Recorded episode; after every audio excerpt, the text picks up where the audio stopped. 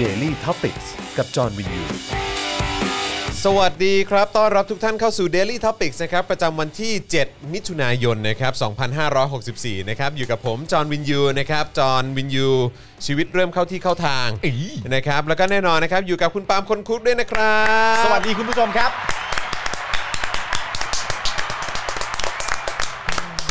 นะฮะและมาร่วมจัดรายการนะครับ และดูแลการไลฟ์ของเราวันนี้เช่นเคยครับ กับอาจารย์แบงค์มองบนถอนหายใจไปพลางๆ นะครับ สวัสดีครับ นะ สวัสดีครับอาจารย์แบงค์ ส ค วัส รับ ดีอาจารย์แบงค์ด้วยนะครับแหม อ่า วันนี้ก็เอ่อเกือบแล้วทีแรกจะมีไลฟ์กับเด็ก อ๋อใช่ ๆเอ สิ อนะครับเกือบแล้วเออแต่ว่าพอดีวิลเลียมบอกว่ายังไม่พร้อม อ๋อ ขอทำกันบ้านเพิ่มอีกนิดหน่อย อันนี้ล่าสุดนี่พอจะไปเปิ เอ ด อ ให้ฟังได้ไหมว่าจะเป็น ฮะ การพูดคุยในประเด็นไหน เรื่อง Minecraft อ๋อก็คือเกม อ่าเขาเริ่มเขาเริ่มเล่นเกม Minecraft แล้ว อ๋อ เออครับผมแบบสร้างบ้านนู่นนั่นนี่แบบว่า เหมือนมันคงคล้ายๆกับแบบ The อ่า Sim อ่ะคล้ายๆ Sim City อ่ะเออแต่ว่าอันนี้มันจะเป็นแบบบล็อกบล็อกบล็อกบล็อกบล็อกบล็อกอะไร เหมือนเป็นการสร้างตัวละครขึ้นมา สร้างบ้านสร้างตัวละครเอ่อไป อ่า เอ่อตัดต้นไม้ขุดดิน หาแร่มาผสมนั่นผสมนี่ อ่า เอ่อสร้างเป็นบ้านสร้างเป็นเอ่อทำเป็นก่อไฟ อ่า เลี้ยงสัตว์ อ่า อยู่ในฟาร์มอะไรประมาณ อ๋อ เนี้ยเออสร้างปราสาทอะไรประมาณเนี้ยเออแล้วก็ไปขุดดินมาเอานั่นนู่นนี่มา อืม ทำเป็นดาบได้อะไรอย่างเงี้ยเออ ก็สร้างสรรค์ดี อะไรอย่างเงี้ย แล้วจะ ใช่ มีไรอันร่วมพูดคุยด้วยไห แล ม นด์ด้วยแลนด์ก็เล่น อันก็เล่นด้วยเหร แล อ นด์ก็เล่นแลนด์ก็เล่น โอ้ยเจ๋ง ออนะครับ ว่ะ แต่ว่าทุกท่านไม่ต้องเป็นห่วงนะครับ ผมเล่นเอออย่างอย่างมีเขาเรียกว่าอะไรนะ มีลิมิต มีลิมิตนะครับ ครับผม นะฮะเออไม่ได้แบบว่าให้แบบนะทั้งวันทั้งคืน เล่นทั้งวี่ทั้งวันนะครับผม ใช่ครับ แต่ว่ามันก็เป็นเรื่องที่เขาอินไง อ่า เออเป็นเรื่องที่เขาอินก็เลยแบบอ่ะโอเค เดี๋ยวจะมาเล่าให้ฟังต่อจากโดราเอมอนนะครับ ผม นะครับ มีคนพิมพ์เข้ามาว่าคุณจอนกตันยูนะฮะ ฮะ เนื่อง อ๋อ จากว่าคุณไปดูแล เออพ่อหมอเอาเอาคลิปไปลงผมครับ เอาไปลงทำไมไม่ต้องลง แต่ว่าคุณพ่อคุณโอเคแล้วใช่ไหม โอเคโอเคโอโอเคเคไม่ผมรู้สึกแบบแอบแอบอายตัวเอง เพราะว่าตักข้าวให้พ่อก็แบบคำใหญ่มาก ใช่ แบบไม่เห็นใจพ่อเลย แต่ผมอะแค่แค่มีความรู้สึกว่าอ่ะโอเคมันก็เป็น เออ มันก็เป็นเรื่องที่อ่ะพอไปได้ ครับ ในเมื่อคนที่ลงเนี่ย ครับ มันไม่ใช่ตัวคุณเอง อ่าอ่าอ่าอ่า ถ้าเป็นคุณลงเองเนี่ย เออ ผมจะแบบว่าหืม อ๋อใช่ใช่ใช่ใช่ใช่ใช่ใช่ใช่เออแต่ว่าพอแบบหลังจากพ่อหมอลงคลิปนั้นไปปุ๊บคนก็แห่เข้ามาเยอะมากเลยถามว่าคุณพ่อเป็นยังไง ให้กำลังใจ คุณพ่อโอเคหรือเปล่า ครัอะบไรแบบนี้นะครับซึ่งก็เออจริง ๆ แล้วอันนี้เดี๋ยวในในในไหนก็ก็คนมากันเยอะแล้วก็ก็อัปเดตหน่อยละกันก็คือเรื่องของเรื่องก็คือคุณพ่อเนี่ยเอ่อคุณพ่อไปตรวจเอ่อเกี่ยวกับเรื่องของเลือดที่ไหลเข้าไหลเข้าหัวใจ อืม ใช่ไหมก็คือเส้นเลือดที่ไหลเข้าหัวใจ ครับ แล้วมันก็จะมีแบบบางเส้นเนี่ยที่ที่น่ากังวลว่าเอ้ยจะมีเอ่อไขมันเกาะไหม อืม แต่ไอ้สิ่งที่กังวลที่สุดเนี่ยก็คือมันเป็นแคลเซียม มา แคลเซียมที่มันจะไปเกาะตามผนังของหลอดเลือดใช่ไหมเส้นเลือดใช่ไหม อืมอืม เออแล้วแบบว่าถ้ามันเกาะมากเกินไปเนี่ยมันก็จะทำให้เลือดมันโฟลว์ลำบาก อ่า ใช่ไหมครับก็อ่ะพอตรวจดูปุ๊บเบื้องต้นเนี่ยก็คือแบบเฮ้ยมันเหมือนว่ามันมีแล้วนะเอออ ม มันมีมันมีมันมีมาเกาะนะครับ เออแล้วไอ้ค่าตัวเลขที่วัดไปเนี่ยมันก็ค่อนข้างสูง อ่า แล้วเราก็เป็นห่วง ก็เลยเอ่อเอ่อลำดับต่อไปขั้นตอนต่อไปที่หมอแนะนำก็คือว่าอ่าโอเคงั้นคุณคุณพ่อเนี่ยจะต้องเหมือนคล้ายๆ แบบฉีดสีอะ เพื่อจะดู เข้าไปในเข้าไปในเลือดเพื่อที่ว่าเออไปเวลาเช็คออกมาเนี่ย อ่า เวลามันผ่านในตรงช่องนั้นเนี่ย อืม เราจะได้ดูว่ามั มันโฟล์ไหม นโฟลว์ไหมอะไรเงี้ยแล้วมันมันมีมันมีอะไรกั้นไว้เยอะแล้วกลายเป็นว่าเลือดมันจะผ่านได้ยากหรือเปล่า อืม ถ้าผ่านได้ยากเนี่ยก็ต้องทำคล้ายๆเป็น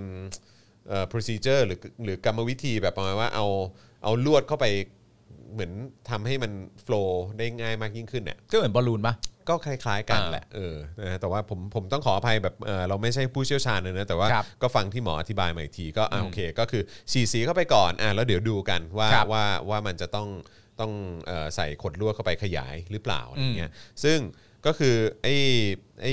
รายละเอียดเนี่ยก็คือว่าพอฉีดปุ๊บเนี่ยเดี๋ยวดูตรงนั้นเลย อืม ว่าเป็นยังไง แล้วถ้าเกิดว่าต้องใส่ก็คือใส่เลยเอ้ยก็คือเดี๋ยวเข้า อ่าโอเค เข้าเข้าห้องทำเลย อืม เออก็คือแบบว่า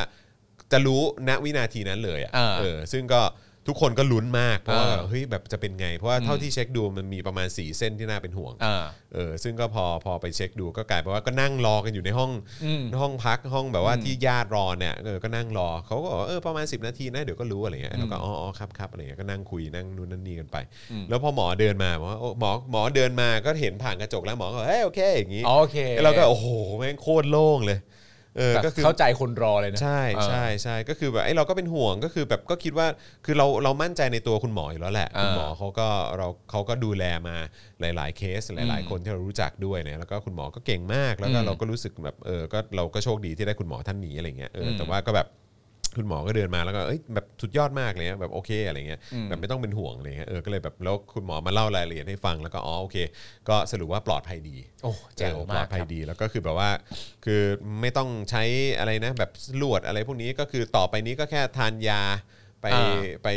ไปคู่ไปในแต่ละวันอ่ะ เออ ออ เป็นการควบคุมไปตัว วบ แคลเซียม ไม่ให้ ด้ว มั ย นเพิ่ม อ่ มาก โอ ขึ้น เค ไปกว่านี้อะไรอย่างเงี้ยเอออา แล้วหลัง อ่า แล้วก็ใช้ชีวิตตามปกติ ซึ่งคุณพ่อก็ชอบเดิน ชอบอ อ่า อกกำลังกาย ใช่ ใน ใช่ ระดับหนึ่งอยู่แล้วอะไรเงี้ยเออ อ่า ก็เลยแบบค่อนข้างโอเคเลยก็อ่ะโอเค ก็ค่อยโล่งอกไป ได้ แล้วก็ขอบพระคุณทุกท่าน ค มา รั ก บ ๆเลย ผม นะครับ ขอบพระคุณจริง ๆ เลยนะครับที่เอิ่มที่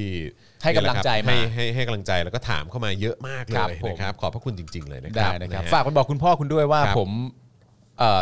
จะบอกว่าหายเร็วๆได้ไหมเพราะไม่ได้เป็นอะไรนี่ ก็จริง ๆ ก็ไม่ได้เป็นอะไร อ่ะประมาณว่า เออ ให้หายเร็วๆแล้วกันนะครับ ผม โอเค นะฮะขอบคุณมากครับขอบคุณ อ่ะ มากนะครับ โอเค นะ ครั ฮะ บ อ่ะก็ขอบคุณทุกท่านด้วยนะครับ อ่ะ นะฮะอ่ะโอเคนะครับก็เอ่อคราวนี้เดี๋ยวเราจะมาดูหัวข้อข่าวกันนะครับอ่ะอ้อแต่ว่าก่อนอื่นเลยแล้วกันเดี๋ยวรอคุณผู้ชมเข้ามาเยอะๆนะครับนะฮะก็อ๋อใช่แล้วก็คุณมุกเป็นยังไงบ้างเนี่ย ตอนนี้คุณมุกฟังอยู่ อืม เอ่อวันก่อนคุณมุกโพสต์ว่าเหมือนต้องไปหาคุณหมอเลยนะ หลังจากที่ฉีดวัคซีนอ่ะ อ้าวเหรอครับอ๋อนี่ไง เออใช่ไหม อัปเดต อ่านี่ไงคุณมุกอัปเดตมาเมื่อ 26 นาทีที่แล้วบอกว่า เ อันนี้อ๋อไม่ใช่นี่อันนี้อันนี้มันเป็นอีกเรื่องหนึ่ง อ่านี่เป็ อั น นนี้อันนี้ประเด็นเรื่องของการลงทะเบียน แต่ว่า ครับ ผมไม่แน่ใจว่าคุณมุกแบบอาการเป็นไงบ้างหลังฉีดเพราะเห็นวันก่อนคุณมุกก็โพสต์อยู่เหมือนกัน อ่า เออนะครับนะฮะอ่ะโอเคนะครับก็เอ่อระหว่างนี้คุณผู้ชมอย่าลืมกดไลค์กดแชร์ด้วยนะครับ ครับ นะฮะ ผม แล้วก็สนับสนุนพวกเราได้นะครับผ่านทางบัญชีกสิกรไทยนะครับศูนย์หกเก้หรือสแกนเคอร์โคก็ได้นะครับช่วยกันเติมพลังชีวิตให้กับพวกเราหน่อยนะครับผม ครับ นะฮะแล้วก็ยังสามารถสนับสนุนพวกเราได้นะครับแบบรายเดือนนะครับผ่านทางยูทูบเมมเบอร์ชิพนะครับกดปุ่มจอยหรือสมัครข้างปุ่ม subscribe ได้เลยนะครับ ครับ นี่นะฮะแล้วก็ไปเลือกแพ็กเกจในการสนับสนุนกันได้นะครับแล้วก็นอกจากนี้ก็ยังเอ่ออย่าลืมกดกระดิ่งนะครับหรือว่าสั่นระฆังด้วยนะครับจะได้เตือนทุกๆ ครั้งที่มีคลิปใหม่หรือว่ามีไลฟ์มาให้คุณได้ติดตามกันนะครับ ครับ นะฮะทาง Facebook ครับก็เป็นผู้สนับสนุนแบบรายเดือนได้นะครับทางเฟซบุ๊กสปอร์เตอร์นั่นเองนะครับกดปุ่ม Become a supporter ที่หน้าแรกนะครับของเฟซบุ๊กได้เลยเอ่อที่แฟนเพจนะครับ Facebook ของ Daily Topics ได้เลยนะครับ ครับ นะฮะแล้วก็เอ่อกดได้อีกหนึ่งช่องทางก็คือใต้ไลฟ์นี้นะครับจะมีปุ่มสีเขียวๆอยู่นะครับข้างๆ กล่องคอมเมนต์นั่นเองนะครับ ครับ นะฮะแล้วก็สนับสนุนแบบรายเดือนได้นะครับหรือว่าจะส่งดาวเข้ามาก็ได้นะครับนะฮะเบิร์นเข้ามานะครับแล้วก็ยังสามารถเอ่อสนับสนุนพวกเราได้เอ่อด้วยการช้อปปิ้งนะครับผลิตภัณฑ์ของ Spoke Dark Store ได้ด้วยเหมือนกันนะครับผม ครับ นะฮะรวมถึงใครที่ติดตามอยู่ต่างประเทศนะครับแล้วก็อยากจะสนับสนุนพวกเราผ่านทาง PayPal ก็ได้ด้วยเช่นเดียวกันนะครับเดี๋ยวอาจารย์แบงค์จะแปะลิงก์ไว้ให้ในช่องคอมเมนต์นะครับ อ่าคุณมุก นะฮะ ส่งเข้ามาแล้วนะครับ คุณมุกบอกว่า เอ่อ อ่า คุณมุกพิมพ์ว่ายังเดี้ยงอยู่ค่ะ ใช้ชีวิตได้แต่ทำงานลำบากค่ะ โอเค นะครับคือแปลว่ายังมีการอืมเป็นแบบอาการปวดเมื่อยอะไรพวกนี้ด้วยหรือเปล่าหรือว่าผมไม่แน่ใจว่ายังมีไข้อะไรพวกนี้อยู่ด้วยหรือเปล่านะค ครั รับบ ผม นะฮะอ่ะยังไงเป็นกำลังใจให้กับคุณมุกด้วยนะครับ ครับ นะฮะ ผ ข ม อให้หายไวๆนะครับนะฮะอันนี้ก็เป็นห่วงเหมือนกันนะครับ เพราะว่าอันนี้ก็เป็นสายลุยเหมือนกันอ่ะ ใช่ เออนะครับ คุณมุกจะได้กลับมาทำงานอย่างเต็มรูปแบบนะครับผมแล้วก็มีข้อมูลมาให้เราอยู่เสมออนะครับ ใช่แล้วครับผม อ่าน นะฮะ อ่ะโอเคอ๋อแล้วก็วันนี้ก็ต้องขอแสดงความเสียใจกับเอ่อทางสสเจี๊ยบด้วยอืมเจี๊ยบก้าวไกลนะครับ เพราะว่าเพิ่งทราบข่าวว่าเอ่อเสียคุณพ่อ ครับ ไป ผม นะครับนะฮะผมแล้วก็สปอคดักทีวีก็เพิ่งส่งพวงหรีดไปร่วมแสดงความเสียใจด้วยนะครั ครับ บ นะฮะ ผม โอเคนะครับ ก็เดี๋ยวเรามาดูหัวข้อกันดีกว่านะครับ วันนี้มีหลากหลายเรื่องราวที่ต้องคุยกันนะครับ ครับ คุณ DK Anderson บอกว่าสวัสดีค่ะชมจากเดนมาร์กสวัสดีนะครั อ่า บ สวัสดีครับ นะฮะเอ่อคุณณเดชน์ถามว่าอาจารย์กุวิทย์เป็นยังไงบ้างเอ่ออาจารย์กุวิทย์โอเคครับผม ครับผม นะครับตอนนี้สุขภาพแข็งแรงดีขอบพระคุณมากนะครับ คุณช้าแครี่สวัสดีนะครับนะคุณวัฒนาบอกว่าพี่จอนคิดไงกับเพลง one two three four five I love you ที่โดนฟ้อง1นึเออก็จริง ๆ วันนี้ก็จะมีอัปเดตข่าวนี้ด้วยแหละนะครับ ใช่ฮะ แต่ว่าเราก็พยายามหากันอยู่นะครับว่า คือณตอนนี้ทางราย มั การ นด้วย ขอ เห ง ตุ เรา อะไร เนี่ยกำลังหาข้อมูลเพิ่มเติมกันอยู่ ใช่ ว่าเหตุผลที่เฉพาะเจาะจงถึงถึงเรื่องเนี้ย เพลงเนี้ย เพลงเนี้ย อืมมันคืออะไร มีมันมีเนื้อหาอย่างไร เออมันมันเพราะอะไร มัเพราะอะไรนะ มัน ครับ ประเด็นไหน อ่า อะไรอย่างเงี้ยนะครับแล้วคือเราเราเองก็งงครับ เรา ครั ก็ บ แบบเฮ้อคืออะไรอ่ะ ตอนนี้เราตามกันอยู่ฮะตอนนี้ตาม ครับ เรื่ผอง ม นี้กันอยู่ ใช่ครับใช่ครับนะฮะขอบคุณคุณแตงแตงนะครับสนับสนุนร้อยหนึ่งให้คุณพ่อหายไวๆนะครับขอบคุณ ครับ นะครับ ขอบคุณอาจารย์เอกชัยด้วยนะครับนะ ค ฮะ รับผม เอ่อคุณสิงห์สิงหชาติบอกว่าอะไรนะ กลัวหมอตอบกลับว่าคุณมุกมีอาการเป็นเพราะ โรคประจำตัวที่มีมาตั้งแต่ชาติ ชาติที่แล้วโอ้โหครับผม คือหลาย ๆ ครั้งมันมีข้อมูลมาลักษณะนี้อะไรฮะเป็นโรคประจำตัวหรือว่ายาที่รับประทานอยู่อะไรอย่าง เออยเงี้ครับ เออเออเออครับผมนะฮะเอ่อคุณนิโรบลสวัสดีนะครับนะฮะคุณชาววินบอกว่าประเทศต่ำตมไปทุกวันเออใช่ครับผมก็งงเหมือนกันครับมันมันไปกันใหญ่จริงๆ ครับ นะฮะเอ่ออ๋อใช่ใช่ใช่มันก็มีคนที่ คือในตอนนี้มันก็มีคอมเมนต์ ครับผม เอ่อในในลักษณะประมาณว่าจริง ๆ มันก็ตีความจากเนื้อเพลง อ่า ก็จะตีความว่าเหตุผลที่สามารถที่บทเพลงนี้สามารถจะโดน1นึได้เนี่ยมันอาจจะเป็นเพราะเนื้อเพลงที่ว่าแบบนั้นแบบนี้ ครับ แต่ว่าทางเราเองที่กำลังเช็คข้อมูลอยู่เนี่ยเราก็ยังไม่ทราบว่า มันเป็นเหตุผลนั้นจริงๆเลย ใช่ เหรอ มันมี มันมี ก็ ได้ มี เหรอ มีพูดกันในลักษณะที่ว่า เออ แบบ เฮ้ย เออ อ่า เพราะ เพราะการนับเลข ผมใช้คำว่า เป็นการไม่รักหรือเปล่า อะไรอย่างเงี้ย ผมใช้คำนี้แล้วกันว่า เป็นเพราะว่าเอ่อจำนวนตัวเลข อ่ะ มันไปสุดที่ไหน อะไรอย่าง เป็น เงี้ย เหตุผลอย่างนี้เลยหรือ อันนี้ อันนี้คือในคอมเมนต์นะฮะ ในคอมเมนต์นะฮะ ในคอมเมนต์คือตีความกันนะครับ อ่า หรือว่าผมไม่แน่ใจว่าเป็นการดักหรือเปล่า นั่ นั่ นน่ะสิครับ ที่เราคุยกันนะว่า เออ เออ เอ๊ะเขาดักหรือเปล่าเนี่ย คือเขาน่าจะดักนะ เออ แล้วคือตอนนี้แอมมี่อยู่ไหน แอมมี่อยู่ต่างประเทศปะเข้าใจว่าแอมมี่ คือผมเห็นเขาโพสต์ว่าเขาอยู่อังกฤษอะ อ๋อเหรอฮะ แต่หรือว่าเขาเขาเขาเล่นมุกเฉยๆ เพราะว่าภาพภาพประกอบที่เขาที่เขาใช้โพสต์ใน ครับ ใน Facebook เขาเหมือนเขาอยู่ต่างประเทศ หรือเป็นเที่ยวทิป เออเที่ยวทิพย์หรือเปล่า เที่ยวทิพผย์หรือ มก็เปล่า ไม่แน่ใจเออนะครับ อาจารย์เอกชัยเมื่อกี้พิมพ์เข้ามาบอกว่าเอ่อมันตีความกว้างมากมากๆๆๆๆแต่อาญาต้องตีความเคร่งครัด ก็นั่น ค น่ะ บ สิครับอาจารย์เออ ครั นะ บ ครับ ผ มั ม นแปลกประหลาดดีเหมือนกันนะครับ อืม นะฮะเออผมว่าเพราะชอบแปลงไปว่าคุณลุงคนหนึ่งมากกว่าเออคุณอัธพลบอก อ๋อแต่อย่างนั้นก็ไม่น่าไม่ได้นะฮะ อืม ไม่ได้นะฮะ นะฮะอ่าใช่แล้วก็มีคนบอกว่าเออคงจะเป็นมุกอะ่ะเออที่บอกว่าอยู่ต่างประเทศ เออ อะ่ะเออนะครับนะฮะเอ่อคุณอันแฟร์บอกว่าเห็นคุณมุกอัพทวีตแล้วนับถือเลย ดูคิดถึงประชาชนมากกว่านายกอีกโอนเป็นกำลังใจให้กับคุณมุกด้วยนะคะโอ้โหขอบคุณ คอ่ารับ แต่ว่าเข้าทาอันงรา นี้ ยการ คือ เรา คือคือเข้ารายการเรานะ อ่ะ ฮะ ก็ขอบคุณขอบคุณแทนคุณมุก ด้วยครับ ขอบคุณแทนคุณมุกด้วยนะครับผม นะฮะคุณพลอวกาศเอกปิยะตะตุงตวงนะครับบอกว่าน่าจะน่าจะรูปเก่าเงื่อนไขประกันเนี่ยห้ามออกนอกประเทศนี่ อ่า เออ น่าจะ ใช่ เป็น ผม อย่าง ก็ว่าอนั้นย่างนั้นนะ ครับ เออเขาน่าจะเล่นมุกมากกว่านะครับนะแต่ว่ามันก็แปลกประหลาดอีกอยู่ดีครับว่าเออมันอะไรวะอะไรกันนักหนาอืม อันนี้ ะครับ มีคุณผู้ชมชมจากอังกฤษด้วยนะครับ จาก UK นะ ขอ ครับ คุณ ผม นะครับ สวัสดีครับ ดีนะครับสวัสดีคุณสวัสดีคุณพันช์ด้วยนะครับนะฮะคุณเก k โก้บอกว่าคุณจอนคุณปาล์ม hello from UK I อ่า heard a lot of Slim saying สามกีบอะไรนะ why you go get vaccine are these slim for real เอออ๋อก็คืออ อ ก็คือสลิมมาบอกว่าอ่ะแล้วสามกีบจะไป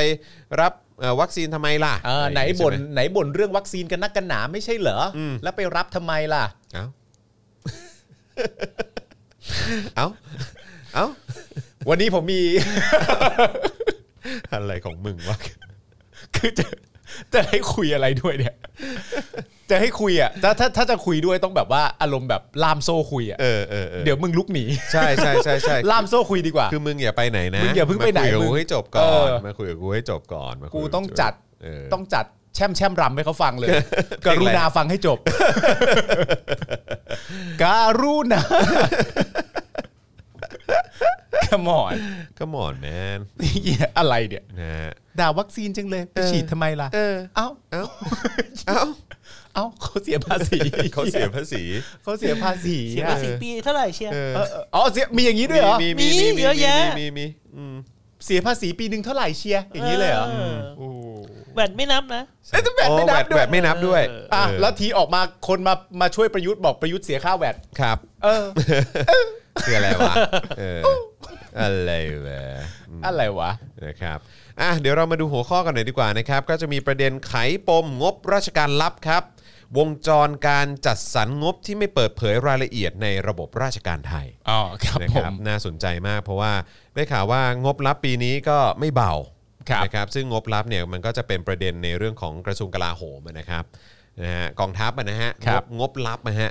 เราเราได้ยินเรื่องนี้กันมาตั้งนานแล้วนะค ครั รับบ ผม ว่างบลับมันมีมันมีนะครับ อ่า แต่ว่าก็คือเดี๋ยวเรามาดูย้อนหลังกันหน่อยดีกว่านะครับแล้วก็ อืม เอ้เรื่องของการใช้งบลับเขาใช้กันในเรื่องอะไรวะ ครับ นะครับเพราะว่าดูมันลับเหลือเกินลับจนพวกกูไม่รู้รายละเอียดเลยนะครับเนี่ย มันเป็นะครับ ดินแดนอีกดินแดนหนึ่งที่เราเข้าไม่ถึงครับ ใช่ ฮะ นะครับผมนะฮะเอ่อแล้วก็เปิดงบประมาณจัดซื้อวัคซีนโควิดนะครับพบว่ารัฐบาลซื้อซิโนแวคแพงกว่า a s t r a z เซ e c a 3 เท่าครับ อ๋อเหรอครับ นะครับอันนี้ก็อาจจะเป็นเหตุที่ 3 กีบด่ารัฐบาลก็ได้ครับ ใช่ครับ นะครับ อันนี้อาจจะเป็นหนึ่งในส่วนนั้นนะครับผม นะครับผม แต่ถ้าถามว่าด่าทำไม อืม ทำไมถึงด่าแล้วยังไปรับวัคซีนเนี่ย ครับ ก็คงต้องบอกตามตรงเลยว่า ครับ เอ้า เอ้า เอ้า เอ้า เอ้า อะไรอ่ะ คืออะไรวะ อะไรอ่ะ นะครับ เกาะติดดีเดย์นะครับ 7 มิถุนายนนะครับส่องผลลัพธ์การฉีดวัคซีนกันหน่อยดีกว่านะครับ โอ้โห ว่าวันนี้ทั้งวันที่เขาบอกว่าเขาจะใช้คำว่าปูพรมฉีดใช่ไหม ครับผม เออ นะครับ จะเป็นอย่างไรบ้าง แล้วก็จะถึงเป้าหมาย ค ที่ รับ เขาเซตกันไว้หรือเปล่านะครับ เอาละเว้ยเจ็ดมิถุนายนนะค เจ็ รั ด บ มิ ผ ถุ ม นาแล้วครับ เจ็ดมิถุนายน เอ เนี่ยเราจะปูพรมนะครับ ครับ ฉีดวัคซีนเหรือเปล่า เอาขยะไปซุกไว้ อ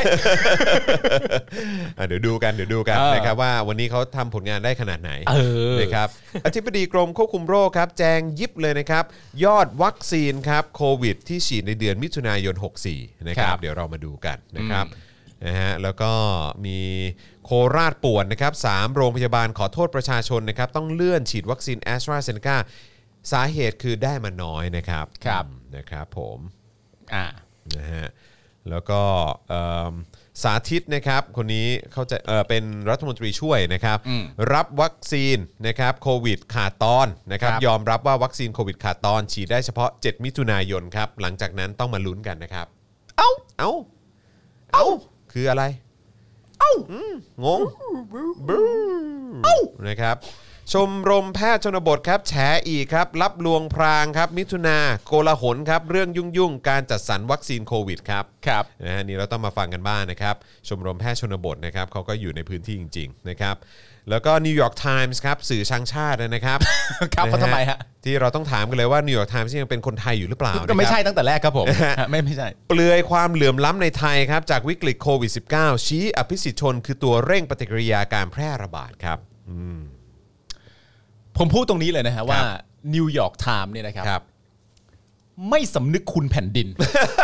พูดเลย ไม่สำนึกคุณแผ่นดิน นิวยอร์กไทม์ไม่สำนึกคุณแผ่นดิ เอนอ ของประเทศไทยเลย นั่นน่ะเด คุณเออเขาไม่เกี่ยวนี่หว่า อะไรวะ เออ ไม่ ะครับ สำนึกคุณแผ่นดินคนอย่างนี้ นะฮะ อย่าไปอย่าไปอย่าไปคบค้าสมาคมด้วย นะฮะแล้วก็มีเรื่องหาอีกอันหนึงนะครับ คือ แล้วก็เรื่องที่น่าน่าสนใจนะครับ ก็คือคนไทยในต่างประเทศครับ มาแชร์ประสบการณ์ฉีดวัคซีนไฟเซอร์ครับ ที่ ครับ ร้านสะดวกซื้อแบบ walk in กันได้เลย ครับ อืมนะครับผมนะฮะ มาแชร์ทำไมวะ เป็นเรื่องราวน่าตื่นตาตื่นใจ เมื่อกี้มีคุณผู้ชม ครับ บอกมาจากฝรั่งเศสด้วยนะครับ ผม บอกมาจากฝรั่งเศสได้นี่ไงวันเสาร์ที่ผ่านมาได้ฉีดไฟเซอร์ และแวะมาขิงที่ฝรั่งเศสเลือกยี่ห้อได้ด้วยนะ เสียดายไม่มีซีโนแวค ไม่ไม่เขาบอกเลือกยี่ห้อได้ด้วยนะ เลือกยี่ห้อได้ด้วยนะ เอออย่างเงี้ยได้ได้ด้วยเนอะอืมครับผมจะขิงไม่ถึงไหน อืม ทีหลังหยุดขิงเรื่องพวกนี้ ครับผม และด่าเลยดีกว่า ครับเออนะฮะช่วยช่วยช่วยบอกสลิมในประเทศนี้หน่อยได้ไหมฮะ ครับผม ที่เขาถามว่าอ่ะแล้วสามกีบไปฉีดทำไมล่ะ เออ เออนะครับ สามกีบไปฉีดทำไม ครับ นะครับผม นะฮะก็มีสามกีบที่เลือกไม่ได้เหมือนกันนะฮะ ใช่ครับ เอ ผ อ ม นะครับ หลายหลาพยอดี คนฮะ อยู่ในประเทศยังไม่พัฒนาฮะ ใช่ เอ ครับ อ ผม นะครับ หรือที่คุณจอเคยใช้คำพูดว่าประเทศหยุดพัฒนาฮะ ครับผมประเทศหยุดพัฒนา บางทีมันไม่มีทางเลือกนะครับ ครับผม มันไม่มีทางเลือกเพราะว่ามีเท่านี้จริง ๆ เพราะว่าภาษีที่เราเสียไปเนี่ยรัฐบาลทำงานกลับมาได้เท่านี้จริง ครับผม มันก็ต้องฉีดเท่านี้จริงๆเพ ก็ได้ ราะปัจจัยในชีวิต แค่นั้ แต่ นแหละ ละคนไม่เหมือนกัน ใช่ครับ เพราะฉะนั้นเนี่ยเราก็เลยมีคำคมมาฝากนะครับผมสำหรับคำคมวันนี้ก็คือ คือ ย้อนแสงคือการถ่ายรูป ย้อนแย้งคือสลิมนะครับ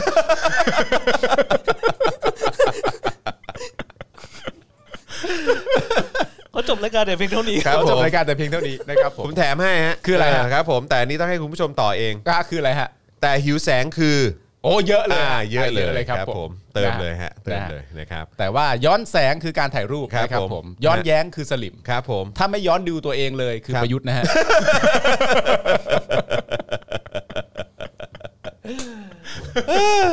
นะครับนะฮะอ่ะโอเคนะครับก็เริ่มต้นเราเราเราควรจะเริ่มต้นกันที่งบ งบลับหรือว่าเราควรจะเรื่องวัคซีนก่อนดี วัคซีนก่อนไหม ผมว่าวันนี้มันดีเดย์ เออ เราซัดวัคซีน เรา ก่อ เรา นเลย วั ดี ค ก ซี ว่าน ก่อนละกันเนาะ อ่ นะครับแล้วเดี๋ยวเรามาดู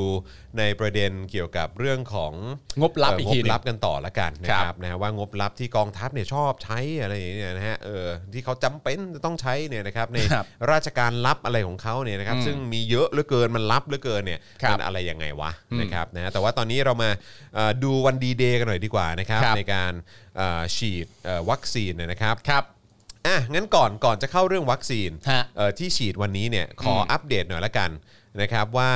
เอ่อมีการเปิดงบประมาณนะครับในการจัดซื้อวัคซีนโควิดนะครับซึ่งพบว่ารัฐบาลซื้อซิโนแวคแพงกว่าแอสตราเซเนกาเนี่ยถึง 3 เท่า เราเอาอันนี้ก่อนใช่ไหม อันนี้ก่อน แล้วก็ โอเค เดี๋ยวเราเข้า โอเค ดีเดย์แล้วกัน ได้ได้ นะครับ ได้ ผม ได้ นะฮะเมื่อวันที่ 3 มิถุนายนนะครับมีรายงานว่าผู้ช่วยศาสตราจารย์ ดรวรัตน์ครุจิตนะครับเอ่อในฐานะที่ปรึกษาด้านการสื่อสารของสบคนะครับก็โพสต์ข้อความชี้แจงกรณีที่นายประเสริฐ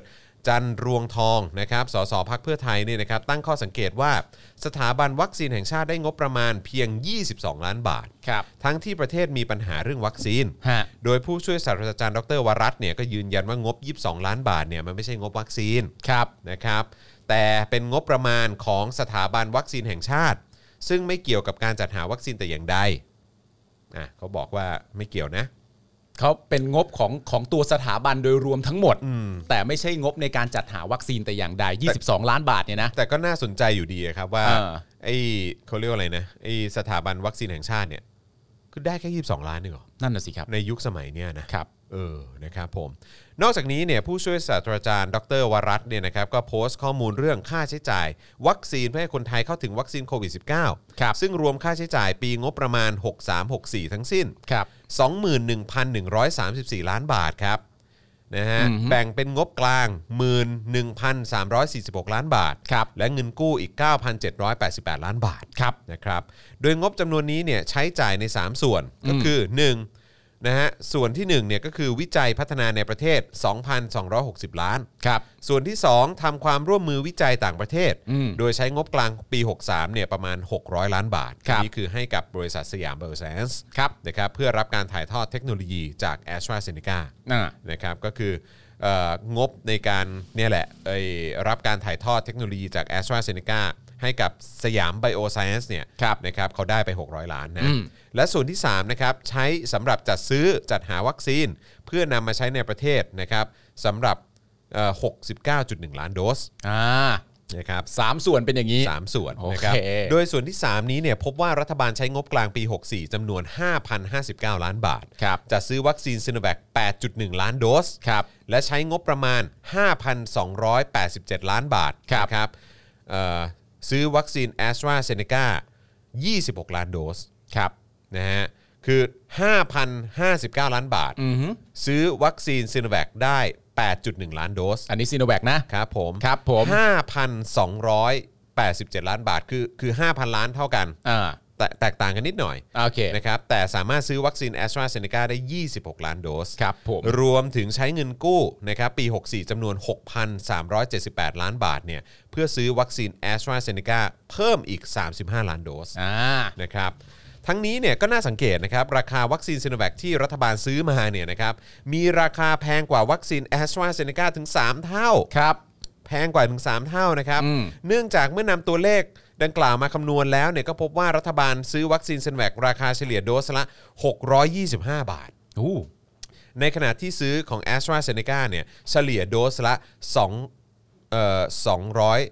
203 บาท อ่า นะครับผมนะฮะอันนี้อันนี้ อู้ก็ต่างกันเยอะเหมือนกันนะ ต่างเยอะนะเออ อ่าน นะครับก็เลยไม่แน่ใจว่าเออทำไมมันถึงแพงกว่าจังนะค ทำ รับ ไมถึงแพงกว่าหนักขนาดนี้ ใช่ใครพอทราบรายละเอียดนี้ก็เอามา อ่า แชร์กันได้นะฮะออ เพราะว่าคุณ นรับ ผู้ชม ไม่ใช่คุณผู้ชมหรอกหลาย ๆ คนก็อาจจะพูดได้ว่า ก็นี่ไงก็จำนวนมัน 5,059 ล้านบาท กับอีกอันหนึงคือ 5,287 ล้านบาท นี่มันก็ไม่เท่ากัน ครับ แต่ไอ้ที่มันต่างกันประมาณ 287 ล้านบาทเนี่ย มันจาก 8.1 เป็น 26 ล้านโดสได้เลยนะครับ ไม่ได้หรอก เพ ค ราะ รับ ซีโนแวคได้เข้ามา 8.1 ล้าน ใช่ ใช่ไหมครับ แต่ว่า a s t r a z e ซ e c a ได้มา 26 ล้าน ในจำนวนเงินที่ต่างกันประมาณ 200 กว่าล้าน ใช่ ไม่ได้หรอก เออมันมันแปลกไงเออนะครับใครอธิบายได้ก็บอกหน่อยนะฮะ ครับ เออใครใครอธิบายได้ก็บอกหน่อยนะครับ ฮะ เออนะครับ อันนี้เป็น ยาก ข้อมูล ยากรู้เหมือนกันนะค ครั รับบ ผมนะฮะก็ หรือว่าเอ่ออาจารย์ชื่ออะไรนะวรัตน์ใช่ไหม อาจารย์วรัตน์เป็ อาน จา ผู้ รย์ว พูด รัตน์เอ่อที่ คา เป็น รุจิต เอ่อผู้ช่วยเอ่อเอ่อเขาเรียกว่าฐานะที่ปรึกษาด้านการสื่อสารของสบคอ่ะ ครับ อาจจะรบกวนอธิบายตรงประเด็นนี้หน่อยละกันนะครับผ ว่าทำไมตัวราคามันถึง ต่างกันขนาดนี้ อ่า อืมนะครับคราวนี้เรามาถึงการดีเดย์นะฮะ อ่า ปูพรมฉีดวัคซีนกันในวันที่ 7 มิถุนากันหน่อยดีกว่า ก็คือวันนี้นะครับ ครับ อนุชินยังย้ำนะครับว่าทุกทุกที่เอ่อทุกพื้นที่เนี่ยนะครับมีวัคซีนเพียงพออ ม เดินหน้าฉีดทั่วประเทศครับ ครับผม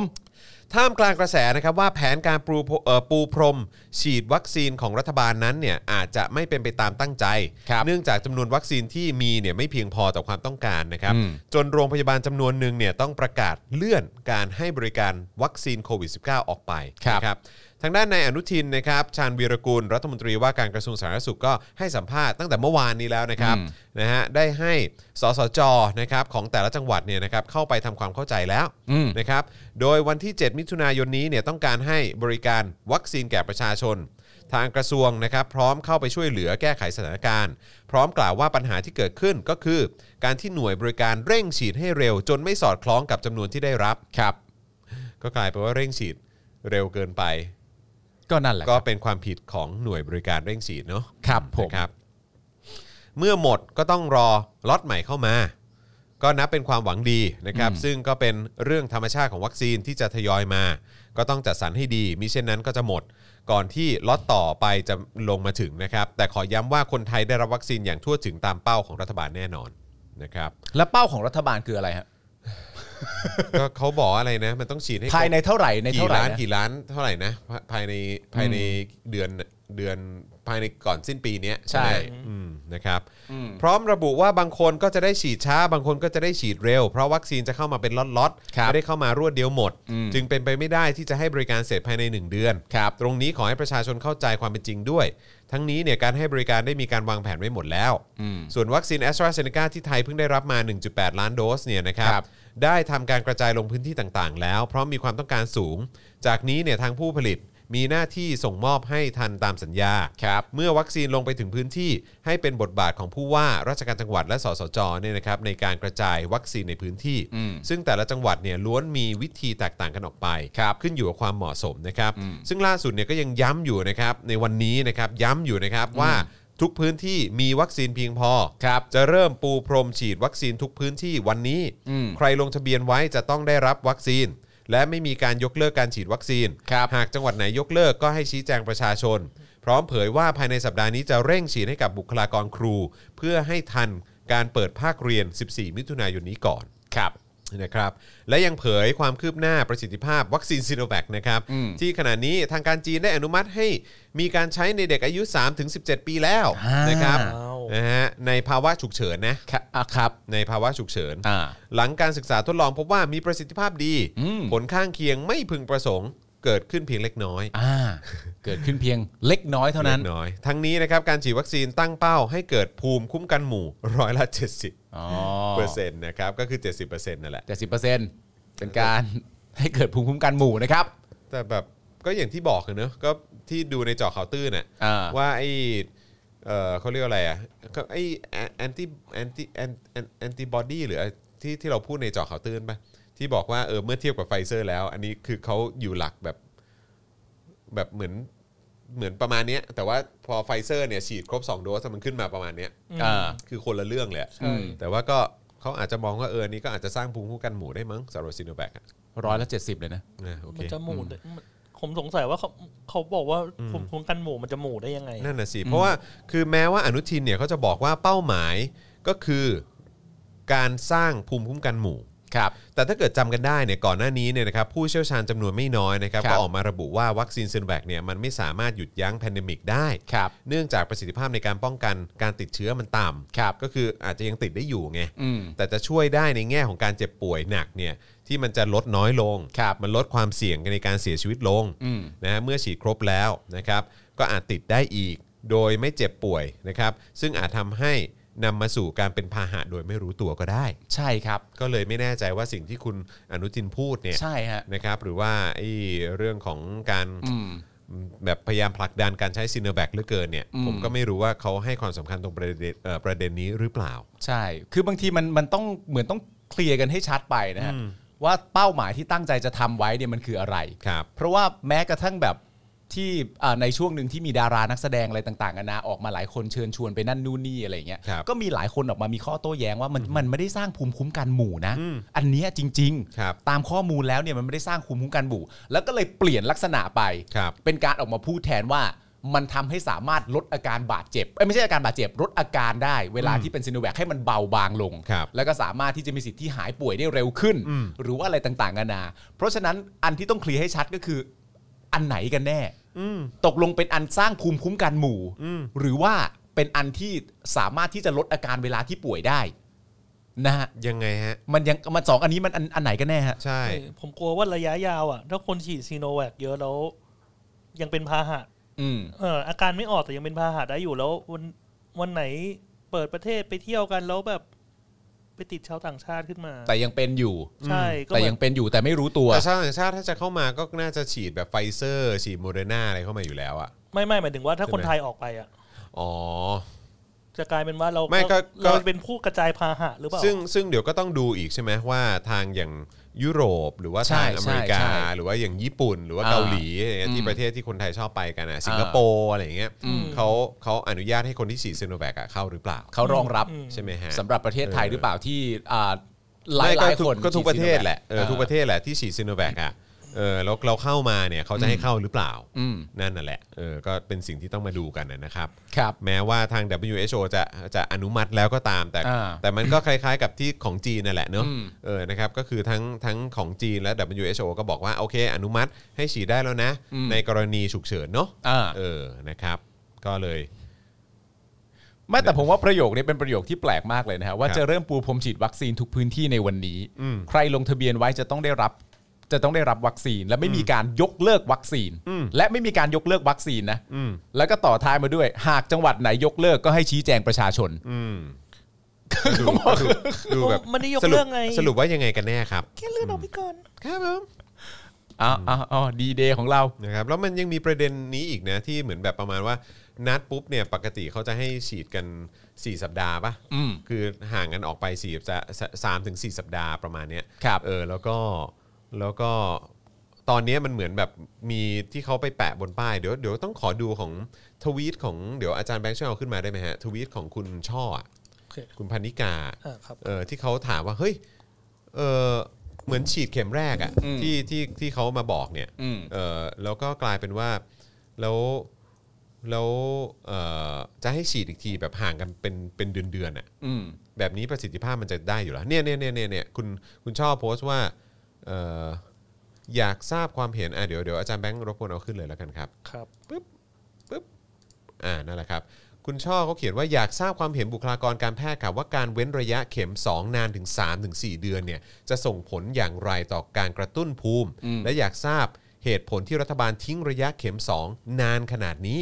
ทั้งที่ปกติเนี่ยแนะแพทย์เนี่ยแนะนำให้ฉีดเข็ม 2 หลังเข็มแรกภายใน 3-4 สัปดาห์ ครับผม ใช่ไหมฮะเพราะว่าเนี่ยที่ขึ้นป้ายอยู่ก็คือชื่อวัคซีนแอสตราเซเนกา ครับ วันนี้เอ่อวันวันที่ฉีดเนี่ยก็คือวันนี้นะครับเข็ม1นะครับ7มิยอใช่ไหม ครับ แล้วก็วันนัดสำหรับการได้รับวัคซีนเข็มที่2เนี่ย27 กันยายนเลย นี่คือของ หรือเขา ง ผิดวะ มันต้องเป็นกอคอปะ นั่นน่ะดิ มันควรจะเป็นกอคอปะ 7มิยอ64 ถึง 27 มิยอ เออ มิถุนากรกฎาสิงหากันยา สี่เดือน เฮ้ย คอคอก็ยังแปดวีคอยู่ดีนะ ก็นั่นแหละ มันก็ยังเกินไป คือมันมันแปลกนะ ผมงงเหมือน ก กัน ยเลยเหรอ ว่ามันยังไงวะ เพราะว่าวันเนี้ยมีมีเอ่อ อ่านี่นี่ แต่คุณช่อเขาดูเอาชัวร์นะ อืม เออ คุณ everything on earth บอกว่าไม่เท่ากันครับ เอ่อซีโนแวคเข็มแรกกับเข็มสองเนี่ยห่างกันสามถึงสี่สัปดาห์ อ่าฮะ แอสตราเซเนกาเนี่ยห่างกัน 12ถึง16 สิบสองถึงสิบหกสัปดาห์ ซึ่งอันนี้อันอันอันที่คุณช่อเอามาลงเนี่ยเป็นของ a s t r a z e ซ e c a เพราะฉะนั้นก็จะเป็น 12ถึง6สัปดาห์ แต่ว่าอย่างไรก็ดีสิ่งที่คุณช่อเนี่ยตั้งคำถามไว้ก็คือว่าเป็น a s t r a z e ซ e c a หรือ s i n o v a c อะไรก็ไม่เกี่ยวนั่นแหละ แต่ว่าระยะเวลาที่มันนานถึง3ถึง4เดือนเนี่ย สามถึงสี่เดือนนี่คือเท่าไหร่สี่สี่สิบหกสิบหกสัปดาห์ ก็นั่นแหละก็ใช่ไหม อ๋ แอ อ สตราเซเนกา โอ ก็ เค คือ โเ 16 สัปดาห์ก็คือ3ถึง4เดือนประมาณ3ถึง4เดือนถ้า อ่าฮะ 12 ถ้า 12 ก็คือ 3 เดือน อ่า ใช่ไหม อ่าฮะ แต่ว่าณตอนนี้ที่ตั้งคำถามก็คือว่ามันมีผลกระทบไหม อ๋อ ต่อการ โอเค แบบคุณซัดเข็มแรกไปแล้วอีก 3 4 เดือนมากระตุ้นเป็นเข็ม 2 เนี่ยไอระยะเวลาห่างขนาดนี้เนี่ยมันมันทำหน้าที่ยังไงกับร่างกายเราเนี่ยวัคซีนแอสตราเซเนกาเนี่ยแล้วมันจะได้ผลดี อืม ไหมกับการเว้นระยะห่างขนาดนี้ อันเนี้ยไม่ได้ผิด อืม อันเนี้ยข้อมูลถูกแล้ว อืม แต่เป็นการตั้งคำถามคุณช่ออีกทีหนึ่งว่าไอ้ข้อมูลที่ถูกแล้วเนี่ย แต่ว่าอยากได้ข้อมูลทางการแพทย์ว่า อ๋อคือถามถามเราผู้ เหล่าผู้เชี่ยวชาญ ผู้เชี่ยว อะ ชาญเนี่ย เออ เราคุณหมออ่ะเออว่าว่าแบบนี้มันโอเคหรือเปล่า ใช่ เออครับผม อันนี้เป็นข้อมูลที่ถูกต้องแล้วเออแต่ อ๋อ แค่อยากทราบด้วยเหตุผลว่าไอ้ข้อมูลที่ถูกต้องที่ว่าเนี่ยอยากถามผู้เชี่ยวชาญหน่อยว่า มันมันยังไงกันเหรออ อืมอืม เพราะวันนี้ ก็ เนี่ยก็ คือคือตอนนี้ในคอมเมนต์ของเรามันก็จะมีแบ่งเป็น 2 ฝั่งนะครับเท่า อืม เท่าที่ดูกันอยู่ตอนนี้ก็คือว่า ฮะ มีอันที่บอกว่าอ๋อถ้า a s t r a z e ซ e c a ก็ประมาณเนี้ยแหละ ไม่ เห็น ทราบ เห็น ทราบ เห็นใช่ใช่ใช่แต่คือ เออ แบบว่าแล้วก็จะมีคนที่บอกเฮ้ยมันนานเกินไปเปล่า มันก็จะมี 2 ประเด็นนี้ แต่ว่าไอ้สิ่งที่อย่างที่คุณปาล์มบอกแหละ อืม ว่าเออคือเราก็อยากจะฟังความเห็นจากจาก ใช่ เอ่อบุคลากรทางการแพทย์ ใช่ ที่ทราบเหมือนกันว่าเออแบบนี้มันโอเคหรือเปล่า เออ เออ ไม่ใช่ประประเด็นก็คือว่าถ้าสมมติว่าถ้าสมมติว่าคุณผู้ชมมีความรู้สึกว่าแอสตราเซเนกาก็ประมาณนี้แหละ อืม กับคุณผู้ชมที่พิมพ์เข้ามาว่านานเกินไปเนี่ย อันเนี้ยคือคุณกำลังคุยกันคนละเรื่อง อ่าอ่าอ่าอืม ถูกไหมคุณกำลังคุยกันคนละเรื่อง อืม ก็คือก็คือเข้าใจว่าว่าตามกฎที่มันออกมาเนี่ยมันมันสิบสองอะไรประมาณนี้ แต่ว่ามันนานเกินไปไหมนั่นคืออ ม คำถามต่อเนื่องออกมาอีกทีหนึ่งนะครับ ครับผม เพราะวันนี้ก็มีรุ่นน้องผมคนหนึ่งที่ไปฉีดมาวันนี้ แล้วก็เอ่อไอตัวเข็มที่สองเนี่ย ครับ แต่ไม่แน่ใจว่าฉีดอะไรนะครับ ครับ แต่ว่าไอ้ตัวเข็มที่สองเนี่ยก็ยังไม่รู้ว่าจะได้ฉีดอีกทีเมื่อไหร่ อืม ในวันที่แน่นอน เพราะว่าถ้าเอาตามที่คุณอนุทินบอกว่ามันก็มาเป็นล็อตๆมันก็ยังไม่สามารถรู้ได้หรอกว่าแต่ละอย่างมันจะมาเมื่อไหร่เขาก็บอกว่าให้รอ SMS เอา อ่าโอเค SMS ส่งมาบอกเมื่อไหร่ก็ไปฉีดมานั้น อ่ อ่านี่คุณเกโก้บอกว่าที่ยูเคนี่เว้นสิบสองวีคนะครับ ถ้ายูเคแต่ว่าคุณเกโก้ฉีดอะไรครับ ก็แอสตราใช่ไหม ก็จะแอสตรา ก็แอสตราเนอะเออ เออ เพราะอังกฤษก็คงแอสตรา12 วีคก็คือ 3 เดือน 4 32 ใช่ 12 วีคกับ3เดือน ก็นั่นแหละตามระยะก็นั่นก็คือ3ถึง4เดือนนั่นแหละ อ๋อคุณ Seventh Thursday บอกว่า แล้วทำไมนายกฉีด9 9วีคคะ เอาแล้ว อย่าถามอะไรอย่างนี้สิ โอ้โห วิเคราะห์กันมาตั้งนาน อยู่ดีมาถามอย่างนี้ก็ตายดิเอ้ยมันจะมางงอะดิทีเนี้ย เอาทำไงอะ จริงปะเนี่ย ของนายก9วีคใช่ไหม ไม่รู้กูไม่เคยนับ เออ นับให้หน่อยสิ นายก9วีคเหรอ จริงหรือเปล่า อ่ะเดี๋ยวเดี๋ยวฝากฝากฝาก เดี๋ยวฝากใครเช็คให้หน่อยได้ไหม ฝาก ฮะ น้องกริ่งเช็คให้หน่อยได้ไหมครับ ฝากน้องกริ่งเช็คให้หน่อยว่าเออแบบแล้วแล้วนายกฉีด9วีคเหรอ เออนะครับ ก็โอเค อ๋อมีข้อมูลส่งเข้ามาว่าก็คือว่าตอนแรกมันก็เป็นเอ่ออัน 12 นั่นแหละ แต่ว่ามีประกาศออกมาไว้ให้ยืดไปเป็น 16 อ๋ออ ม โอเค ครับ นะฮะ ตามนั้นครับ นี่ก็คือ การทำงานข้อมูลในรูปแบบของความเป็นประเทศไทยนะ ใช่ ฮะ มันแบ เป็น บ อย่างนี้แล้วครับ เนี่ยแล้วคือประชาชนก็ต้องมานั่งคุยกันว่าแบบเออแล้วมันทิ้งช่วงนานขนาดนี้ได้เหรออะไรเงี้ย อ่า เพราะเราเราก็ไม่เราเราก็ไม่ได้ข้อมูลเนอะ ใช่ไง คือผมว่าเราอ่านข้อมูลโดยเฉพาะอ่านข่าวอะ เออ แล้วก็รายงานข่าวหรือว่าเล่าข่าวให้คุณผู้ชมฟังแบบเนี้ย อืม ห้าวันต่อสัปดาห์มาตั้งนานแล้วอะตั้งแต่ ใช่ แบบไอ้ช่วงโควิดเริ่มอะ ใช่ มาจนถึงทุกวันเนี้ยผม อืม ก็เออก็ยังผมก็ยังยังไม่ได้ข้อมูลในประเด็นนี้นะ ใช่ เออแล้วก็ก็น่าสนใจในสิ่งที่ที่เอ่อคุณช่อเขาตั้งคำถามขึ้นมาเหมือน ครั กับ นนะครับ แต่ว่าถ้าเป็นเอ่อถ้าเป็นนายกฉีดได้อย่างรวดเร็วเอ่อกว่ากว่ากว่าแผนหรือว่ากฎที่แอสตราเซเนกาวางไว้เนี่ยก็อาจจะเป็นประมาณว่าเป็นบุคคลสำคัญของชาติหรือเปล่า ที่ควรจะได้รับวัคซีนอย่างรวดเร็วที่สุด เพราะว่าเป็นนายกรัฐมนตรีของประเทศไทยเชียวนะมึงอะไรเงี้ยเออ 16 เดือน 3 6 4 ที่นายกฉีดใช่ไหม ใช่ แล้วก็ฉีดเข็มที่2เนี่ยก็คือ 24 เดือน 5 6 สี่ห้าหกเจ็ดแปดเก้าสิบ 4 สัป ก็ ดาห์ ประมาณ 10 สัปดาห์ ประมาณ สิบ ประมาณ 10 สัปดาห์ ครับ เออ 10 ก็ไม่ถึง 12 อยู่ดีอะ ครับ ก็คือนายกเนี่ยเอ่อ10 10 สัปดาห์นะครับนยก ระหว่างเข็มที่หนึ่ง 10สัปดห์ มาถึงเข็มที่สองเนี่ยสิ ใช่ สัปดาห์ ใช่นะครับ แต่ว่าถ้าเป็นที่เขาเซตกันเนี่ยสำหรับการดีเดย์ปูพรมฉีดกันนะวันเนี้ย ครับ เอ่อคนที่ฉีดแอสตราเนี่ยก็คือว่าเอ่อฉีดวันนี้คิวต่อไปก็คือเดือนกันยา ใช่ อ่านะครับผม แต่ก็มีป้ายติดไว้ชัดเจนนะครับผมว่ามัน โอเค คือเมื่อไหร่ ครับผม นะฮะ โอเค นะครับ แต่ก็ไม่ได้แปลกหมายถึงว่าผมไม่ได้ผมไม่ได้แปลกใจหรือว่าสงสัยว่าว่าคุณช่อเนี่ยตั้งคำถามทำไม เพราะว่าผมเชื่อว่าคุณช่อก็อยากรู้ว่าระยะเวลาขนาดนี้เนี่ยระบบการทำงานของวัคซีนเนี่ยมันมันเป็นอย่างไรหรือ ครับ นั่นแหละฮะ คุณยูเจนบอกว่า อ๋อ พอดีมีโครโมโซมที่พิเศษกว่าชาวบ้านนะครับ หมายถึงนายกอะเหรอ ไม่รู้สงสัยนายกมั้ง เนี่ยคุณมิ้นท์มิ้นท์ เออ ช็อกโกชิปบอกว่านายกเป็นภาระค่ะ ไม่ใช่คนสำคัญ คุณมุกบอกว่ารอดูคุณประวิทย์นะคะ ฉีดครั้งแรก 21 มีนาค่ะ ครั้งที่ 2 จะเมื่อไหร่ อืม หรือฉีดโดสเดียวอยู่นะ อ๋อ โดสเดียวมันที่ฉีดได้มันก็ต้องเป็นจอร์นสันและจอร์นสันสิครับ เอ้ยเอ้ย ใช่ไหม เพราะฉะนั้นเป็นไปไม่ได้หรอก อย่างคุณประวิทย์เนี่ยเขาต้องฉีดแอสตราเซเนกาอยู่แล้ว เออ หรืออาจจะซีโนแวคก็ได้ เพราะว่าเพราะเขาเพิ่งออกมาบอกใช่ไหมว่าซีโนแวคฉีดได้สองสองสองเออเออเขาเรียกว่าผู้สูงอายุก็ฉีดได้นี่ ใช่ ใช่ไหมฮะ ก็ตอน เ ตอนแรกก็มีมีข้อมูลถ้าสมมติว่าเอ่อที่เราเคยฟังเรื่องมา มันจะเป็นเรื่องของคุณสุทินคลังแสงใช่ไหม อ่าใช่ ที่ไปฉีดวัคซีนในวันเดียวกับท่านนายกเนี่ยแหละนายกฉีดเช้าคุณสุทินคลังแสงฉีดบ่าย ใช่ แต่พอมาถึงของคิวคุณสุทินเนี่ยวัคซีนมันหมดซะแล้ว ครับ ของแอสตราเซเนกาแล้วคุณสุทินก็เลยใช้คำพูดว่าผมเคารพความเห็นทางการแพทย์ อืม ที่เคยได้บอกมาก่อนว่าสำหรับคนที่มีอายุเกินเท่านี้เท่านี้เท่านี้เนี่ยสมควรจะได้ฉีดแอสตราเซเนกาคุณสุทินก็เลยไม่ยอมฉีดซีโนแวค ครับ แต่ว่าหลังจากนั้นมันก็มีข้อมูลมาว่า เอ้ยซีโนแวคก็ฉีดได้ อายุเท่าไหร่ก็ฉีดไป ครับผม มันไม่นิ่งอะนะฮะ ครับ มัน ผม มันไม่นิ่งอะฮะ นะฮะ บอลลูกกลมๆอะไรก็เกิดขึ้นได้ ใช่ครับ ใช่ครับ นะฮะอ่ะโอเค คราวนี้มาที่ประเด็นอธิบดีกรมควบคุมโรคแจงยิบนะครับในเรื่องของยอดวัคซีนโควิดนะฮะที่ฉีดในเดือนมิถุนายน 64 นะครับ ครับ รายละเอียดนะครับเรื่องยอดวัคซีนที่จะใช้ฉีดในเดือนมิถุนายนนี้เนี่ยนะครับอธิบดีกรมควบคุมโรคนะครับนายแพทย์โอภาสนะฮะก็ได้ออกมากล่าวเมื่อวันที่ 4 มิถุนายนนะครับที่ผ่านมาว่า ตอนนี้เนี่ยวัคซีนแอสตราเซเนกาเข้ามาแล้ว 2 ล้านโดสนะครับส่วนวัคซีนซ i โนแวคเข้ามาแล้ว 1.5 ล้านโดส รวม 2 สัปดาห์แรกเนี่ยจะมีวัคซีนในมือ 3.54 ล้านโดส ครับ จากนั้นเนี่ยนะครับสัปดาห์ที่ 3 ของเดือนมิถุนายนจะเข้ามาอีก 8.4 แสนโดส ครับ และสัปดาห์ที่ 4 นะครับจะเข้ามาอีก 2.5 ล้านโดสนะครับแต่อันนี้ไม่ได้ระบุนะว่าเป็นวัคซีนอะไร ครับ เข้าใจว่าอ๋อคงหมายถึงซีโนแวคละมั้งนะครับทำให้มีวัคซีนเข้ามาภาพรวมเนี่ยนะครับของเดือนมิถุนายนมากกว่า 6 ล้านโดสแน่นอน ครับ และจะทำให้ยอดการฉีดที่เริ่มต้นฉีดกันตั้งแต่วันที่ 28 กุมภาพันธ์นะครับถึงพฤษภาคมเนี่ยที่นับรวมได้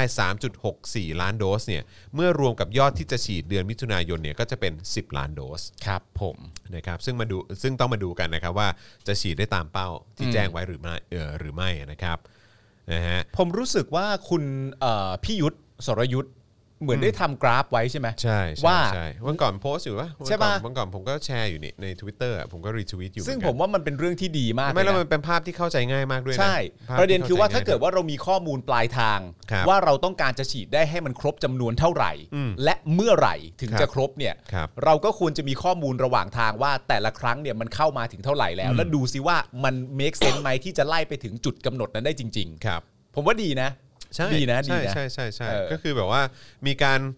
ตรวจสอบและนับถอยหลังอ่ะโดยประชาชนอ่ะว่า เออ เฮ้ยมันต้องถึงเป้าสิมันต้อง เออ มันต้องได้สิ เออเพราะฉะนั้นถ้าเกิดว่าใกล้ๆถึงเป้าแล้ว ลักษณะจำนวนเอ่อวัคซีนมันยังมีจำนวนโดสที่น้อยอยู่ จะได้ช่วยกันเร่ง ครับ ว่าให้มันครบครบๆถึงเป้าได้อย่างรวดเร็ว ครับผม นะฮะ อันนี้ไงที่พิยุทธ์เอ่อที่พี่ที่มันออกในรายการพิยุทธ์นะฮะ อ่า ก็นั่นแหละครับท่านผู้ชมครับ อ๋อ นะฮะ เวลาเหลือ ก็คื 210 วัน 210 วันใช่ไหมครับ ครับ อัตราฉีดเอ่อเดี๋ยวจอนจอนขอดูจอใหญ่ได้ไหมฮะอาจานแบงค์เออปุ๊บอ่าโอเค อัตราฉีดที่ทำให้เป้าสำเร็จเนี่ยนะครับก็คือต้อง 456,463 โดสต่อวัน ครับ ทุกวันด้วยนะ อ่า ไม่เว้นวันหยุดราชการด้วยนะ อืม นะครับส่วนจำนวนที่ฉีดได้จริงล่าสุดเนี่ยนะครับอันนี้คือ 4 มิถุนายนนะ อ่าน นะครับหนึ่งแสนแปดหมื่นหนึ่งพันสามร้อยห้าสิบห้าโดสต่อวัน อ่าขาดไปประมาณ 3 0 0 0 0 0 ใช่นะครับเพราะฉะนั้นคือเท่าที่ดูตอนนี้เนี่ยตัวเลขของเออที่เขาเอามาแจ้งเนี่ยก็คือฉีดแล้ว4ล้าน4ล้านกว่าโดสใช่ไหมครับ อ่า นะก็คือประมาณ 4.14% ครับ ที่ต้องฉีดอีกเนี่ยก็คืออีก 95 เกือบ 96 ล้านโดสอะ ครับ นะครับก็อีกประมาณ 95%นะครับ ใช่ฮะ อันนี้ที่เปรียบเทียบไว้นี่ก็คือเปรียบเทียบตามจำนวน 100 ล้านโดสนะครับ อาจารย์แบงค์ลองหารให้ผมหน่อยได้ป่ะว่าถ้าเป็น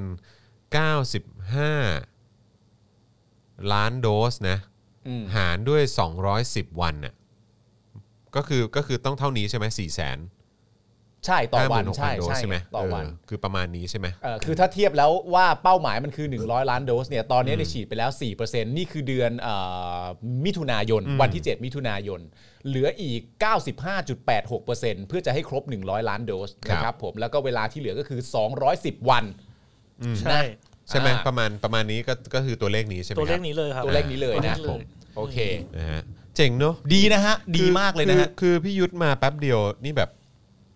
อื้อหือคือทำให้คนเห็นภาพชัดเจนมากยิ่งขึ้นกว่าสบคมายืนแถลงอีกอะ แต่ว่าคุณ แล้วเปลี่ยนคนไปเปลี่ยนคนมาแล้วพูดวันหนึ่งนี่นานมากด้วยอะ อ่า บางวันนี่ผมไม่รู้ว่าเป็นชั่วโมงหรือเปล่าผมก็ไม่รู้เหมือนกันแต่คือแบบข้อมูลก็ไม่ได้ช่วยอะไรสักเท่าไหร่นะครับ อหรือว่าผมไม่แน่ใจว่าสื่ออื่น ๆ ในช่วงที่ผ่านมาอะไรยังไงอะแต่คือแบบพอพี่ยุทธมาอธิบายแบบนี้ เออ เห็นภาพชัดดีว่ะ ก็จริง ๆ นะครับ หลาย ๆ คนถึงขนาดมีคอมเมนต์กันเยอะแยะมากมาย ณวันที่พี่ยุทธตัดสินใจกลับมาจัดรายการ ครับ ที่ช่องสามเหมือนเดิมเนี่ย ครับ ก็มีหลายคนพูดว่า อ่ะ โอเค ข่าวกลับมาแล้ว ครับผม ไปเบ แต่ อร์ ก่อนห กั น้าน นี้ เลย มันอะไร ไม่รู้ผมไม่รู้ผม ใช่ ไม่รู้แต่มัน ใช่ มีหลายคนมาคอมเมนต์ ใช่ใช่ ว่า แต่ว่า อ่ะข่าว แต่ กลั ว่า บมาแล้ว ก็เพื่อความแฟร์นะจริง ๆ ผมก็รู้สึกว่ามันก็มีหลายสื่อที่ที่ยัง ใช่ ทำงานได้ค่อนข้างโอเค ทำงานได้โอเค นะครับ ติดตามข้อมูล แล้วเวลา ใช่ใช่ใช่ เอ่อเวลาที่ทำการสัมภาษณ์หรือว่าทำการดีเบต ก็มีหลายสำนัก แล้วก็หลายตัวบุคคลด้วยที่ทำงานได้อย่างชัดเจน ใช่ใช่ แต่ผม ใช่ ว่าก็คงจะมีหลายคนที่เอ่อเหมือนเหมือนรอเบอร์แบบสรยุทธ์อะไรอย่างเงี้ย ใ ก็จะ ใ ก็จะชื่นชม ใเพราะ ง เพ นั้น ราะเราก็ต้องยอมรับว่าเขาก็ เออ เขาก็เขาก็เหมือนแบบก็เข้าถึงคนได้เยอะจริงๆอ่ะ อ่ะก็ถูกต้องฮะ ใช่ เสียงที่คุ้นเคยในยามเช้า ใช่ใช่ถูกต้อง คุณว ฮะ ราลิศถามว่าอ้าวแล้วพี่หนกล่ะ พี่หนกก็อยู่ท็อปนิวส์ไปฮะ ท็อปนิวส์นะ ค ค รั รับบ ผ ได้ ม ได้พูดอะไรถึงเรื่องนี้ไหมครับ แล้วก็ ไปแจ้งความใครนะไปแจ้งความคุณคุณชื่ออะไรนะคุณรัชนกป่ะเอออา เออครับผม คุณเห็น ก็ก็ประมาณเนี้ยแหละครับ ประมาณเนี้ยคุณเห็นท็อปนิวส์ทำอันนี้ยัง ทำอะไรฮะ กราฟอะ กราฟ กราฟ อะไรฮะ ว่ามีการแบบผู้ไปฉีดไฟเซอร์ที่เมืองนอกเห็นกราฟ อ๋อ ไหม ใช่ใช่ใช่ใช่ซึ่ง เออ ก็ตอนนี้ผมก็ยังไม่รู้เลยนะ ว่า เออ ว่าตอนนี้ยังไง อืม ว่าเอ่อทางกระทรวงดีอีเขาจะไปจัดการเรื่องของเฟกนิวส์หรือเปล่า ใช่ครับผม นะครับที่บอกว่าเนี่ยมีแบบพวกเซเลบอินฟลูเอนเซอร์ ครับ โดนจ้าง อืม ให้ไปฉีดไฟเซอร์ที่ต่างประเทศ เออ ไฟเซอร์ด้วยนะ ใช่ เ คือผม เขาเขาเข้าใจว่าเขาหมายถึงไฟเซอร์นะ ไฟเซอร์ไฟเซอร์ไฟเซอร์ ใช่ไหมเขาบอก หมย ไฟ ถึง เซอร์ใช่ไหม Pfizer เออแล้วก็บอกว่าเนี่ยแหละแล้วก็เอ่อ เออ ทำเหล่านี้ทั้งหมดเนี่ยก็เพื่อเพื่อเอ่อ discredit เออ เออหรือว่าลดความน่าเชื่อถือของวัคซีนที่มีอยู่ในประเทศอะไรประมาณ ใช่ นี้อืมครับ ซึ่งมันเป็นเรื่องที่น่าตลกมากเลยนะครับ เพราะว่าภาพที่เราเห็นเนี่ยมันเป็นกราฟ เป็นกราฟโยงอย่างนี้เลยนะ อืม โยงแบบแทบจะเป็นวงกลมเลยนะ ครับ เริ่มต้นจากแบบว่าเอ่อดาราและเซเลบและและคนในวงการ 30 คน ครับ รับเงิน อืม รับเงินเสร็จเรียบร้อยเนี่ยบินไปที่ประเทศอเมริกา ครับ ด้วยสายการบินเดียวกัน ในการนั่ง business class หลังจากนั้นเสร็จเรียบร้อยก็ไปฉีดไฟเซอร์ แล้วก็ไปตามสามเมืองนี้ แล้วก็มาโพสต์กินเที่ยว แล้วก็ด้อยค่าประเทศไทย อืม คำถามคืออะไรรู้ไหมฮะ คือ มึงสร้างกราฟทำไม เออ เล่าให้กูฟังก็ ได้ ไม่ได้ยาวเฮียอะไรตรงไหนเลย เล่าให้กูฟังเลยก็ได้สร้างกราฟขึ้นมาทำ ไม ง่ายมากเลย รับเงินนั่งเครื่องบิน เออ นั่งเครื่องบินไปสามเมือง ฉีดไฟเซอร์ด้อยค่าประเทศไทย มึงสร้างกราฟท ำไม สร้างมาเพื่ออะไรโถ่เอ้ย ก็เล่าให้ฟังอย่างนี้ก็เข้าใจแล้ว เออไปกันใหญ่ ไปแล้ว ครับผมนะฮะ อ่า อ่ะคราวนี้เอ่อต่อกันหน่อยดีกว่านะครับ เพราะว่าก็มีคนตั้งคำถามว่าเฮ้ยนี่คืออะไรยังไงคือที่บอกปูพรมเนี่ยมันคือฉีดกันแค่วันที่ 7 อย่างเดียวหรือเปล่า อ่า แล้ววันอื่นละอะไรยังไงนะค ครั รับ บ ก็คือแม้ว่ารัฐมนตรีว่าการกระทรวงสาธารณสุขนะครับนะฮะอย่างคุณอนุทินนะครับรวมถึงอธิบดีกรมควบคุมโรคเนี่ยจะออกมาย้ำนะครับว่าปริมาณวัคซีนที่มีอยู่เนี่ยมันเพียงพออแต่ดูเหมือนว่าจากสถานการณ์จริงในแต่ละพื้นที่เนี่ยจะไม่ได้เป็นอย่างนั้นนะครับอย่างเช่น กรณีที่โรงพยาบาลในจังหวัดนครปฐมนะครับแล้ว ค ก็ รับ อีกหลายจังหวัดนะครับประกาศเลื่อนการฉีดวัคซีนตามคิวนัดนะครับวันที่8ถึง10 มิถุนายนออกไปก่อนอย่างไม่มีกำหนดนะครับ ครับ โดยนางสาวสุทธิวันนะครับนะฮะกล่าวว่า นายอนุชินเนี่ยนะครับกล่าวในวันที่ 4 มิถุนายนที่ผ่านมาว่าไม่มีการเลื่อนการฉีดวัคซีน อืม และไม่เคยคิดจะเลื่อน อืม แต่สิ่งที่นายอนุทินไม่ได้บอกคือหลังวันที่ 7 มิถุนายนเนี่ยวัคซีนจะไม่เพียงพอ ครับ นี่เป็นการทำงานแบบผักชีโรยหน้า อืม เล่นใหญ่แต่ไม่มีความชัดเจ น ไม่ทราบว่านี่เป็นวัคซีนป้องกันโควิด หรือวัคซีนป้องกันคนด่ากันแน่ ว้าย พร้อมระบุว่าจากที่ได้รับแจ้งจากประชาชนในจังหวัดนครปฐมและอีกหลาย ๆ จังหวัดเนี่ยนะครับ ทราบว่าเป็นเพราะนะฮะโรงพยาบาลเนี่ยได้รับการเอ่อจัด จัดสรรวัคซีนแอสตราเซเนกาไม่เพียงพออ ม โดยจังหวัดนครปฐมเนี่ยเป็นหนึ่งในนั้นนะครับ ซึ่งได้รับการจัดสรรวัคซีนมาทั้งหมด 12,020 โดส ครับ นะครับแบ่งเป็น a s t r a z e ซ e c a 7,500 โดส และ s i n o v a c 4,020 โดสนะครับ อืม แต่เมื่อวันที่ 4 มิถุนายนเนี่ยหลายโรงพยาบาล อย่างเช่น ศูนย์การแพทย์เอ่อการจนาพิเศษกนะครับโรงพยาบาลพุทธมณฑล ครับ โรงพยาบาลสามพราน ก็ประกาศเลื่อนนัดการฉีดวัคซีนนะครับเพราะมีวัคซีนเพียงพอสำหรับการฉีดแค่วันที่ 7 มิถุนายนเท่านั้น อืม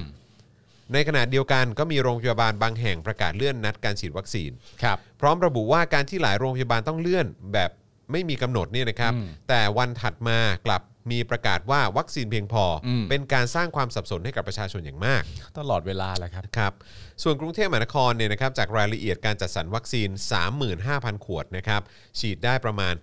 350,000 โดส อืม นะครับเมื่อดูจากยอดผู้ลงทะเบียนนะครับจองวัคซีนผ่านแอปพลิเคชันหมอพร้อมในวันที่ 7 มิถุนายนถึง 13 มิถุนายนเนี่ยพบว่าน่าจะเพียงพอ แต่ก็ยังมีโรงพยาบาลบางส่วน อย่างเช่นโรงพยาบาลในเครือบางประกอบ โรงพยาบาลปิยเวชนะครับ ครับ ที่มีการประกาศเลื่อนการฉีดวัคซีนออกไป ซึ่งมีคนลงทะเบียนกับโรงพยาบาลทั้งหมด 39,430 คน ครับ แต่วัคซีนที่ได้รับการจัดสรรมาเนี่ยก็ไม่เพียงพอครับ ก็ต้องเลื่อน ครับก่อนจะทิ้งท้ายนะครับว่ารัฐบาลต้องพูดความจริง ว่าตอนนี้เนี่ยมีปัญหาอะไรติดขัดตรงไหน ควรจะสื่อสารอย่างจริงใจและตรงไปตรงมา ที่บอกว่าจะทยอยจัดส่งวัคซีนทุกสัปดาห์เนี่ยหมายความว่า การจัดส่งวัคซีนหนึ่งครั้ง ต้องเพียงพอต่อการฉีดเออต่อต้องเพียงพอต่อการฉีด 7 วัน อืม ไม่ใช่ฉีด 1 วันแล้วหยุดไป 6 วัน ครับ นะฮะถ้าเป็นอย่างนั้นเนี่ยตอนลงทะเบียนเนี่ยไม่ควรให้ประชาชนจองทุกวัน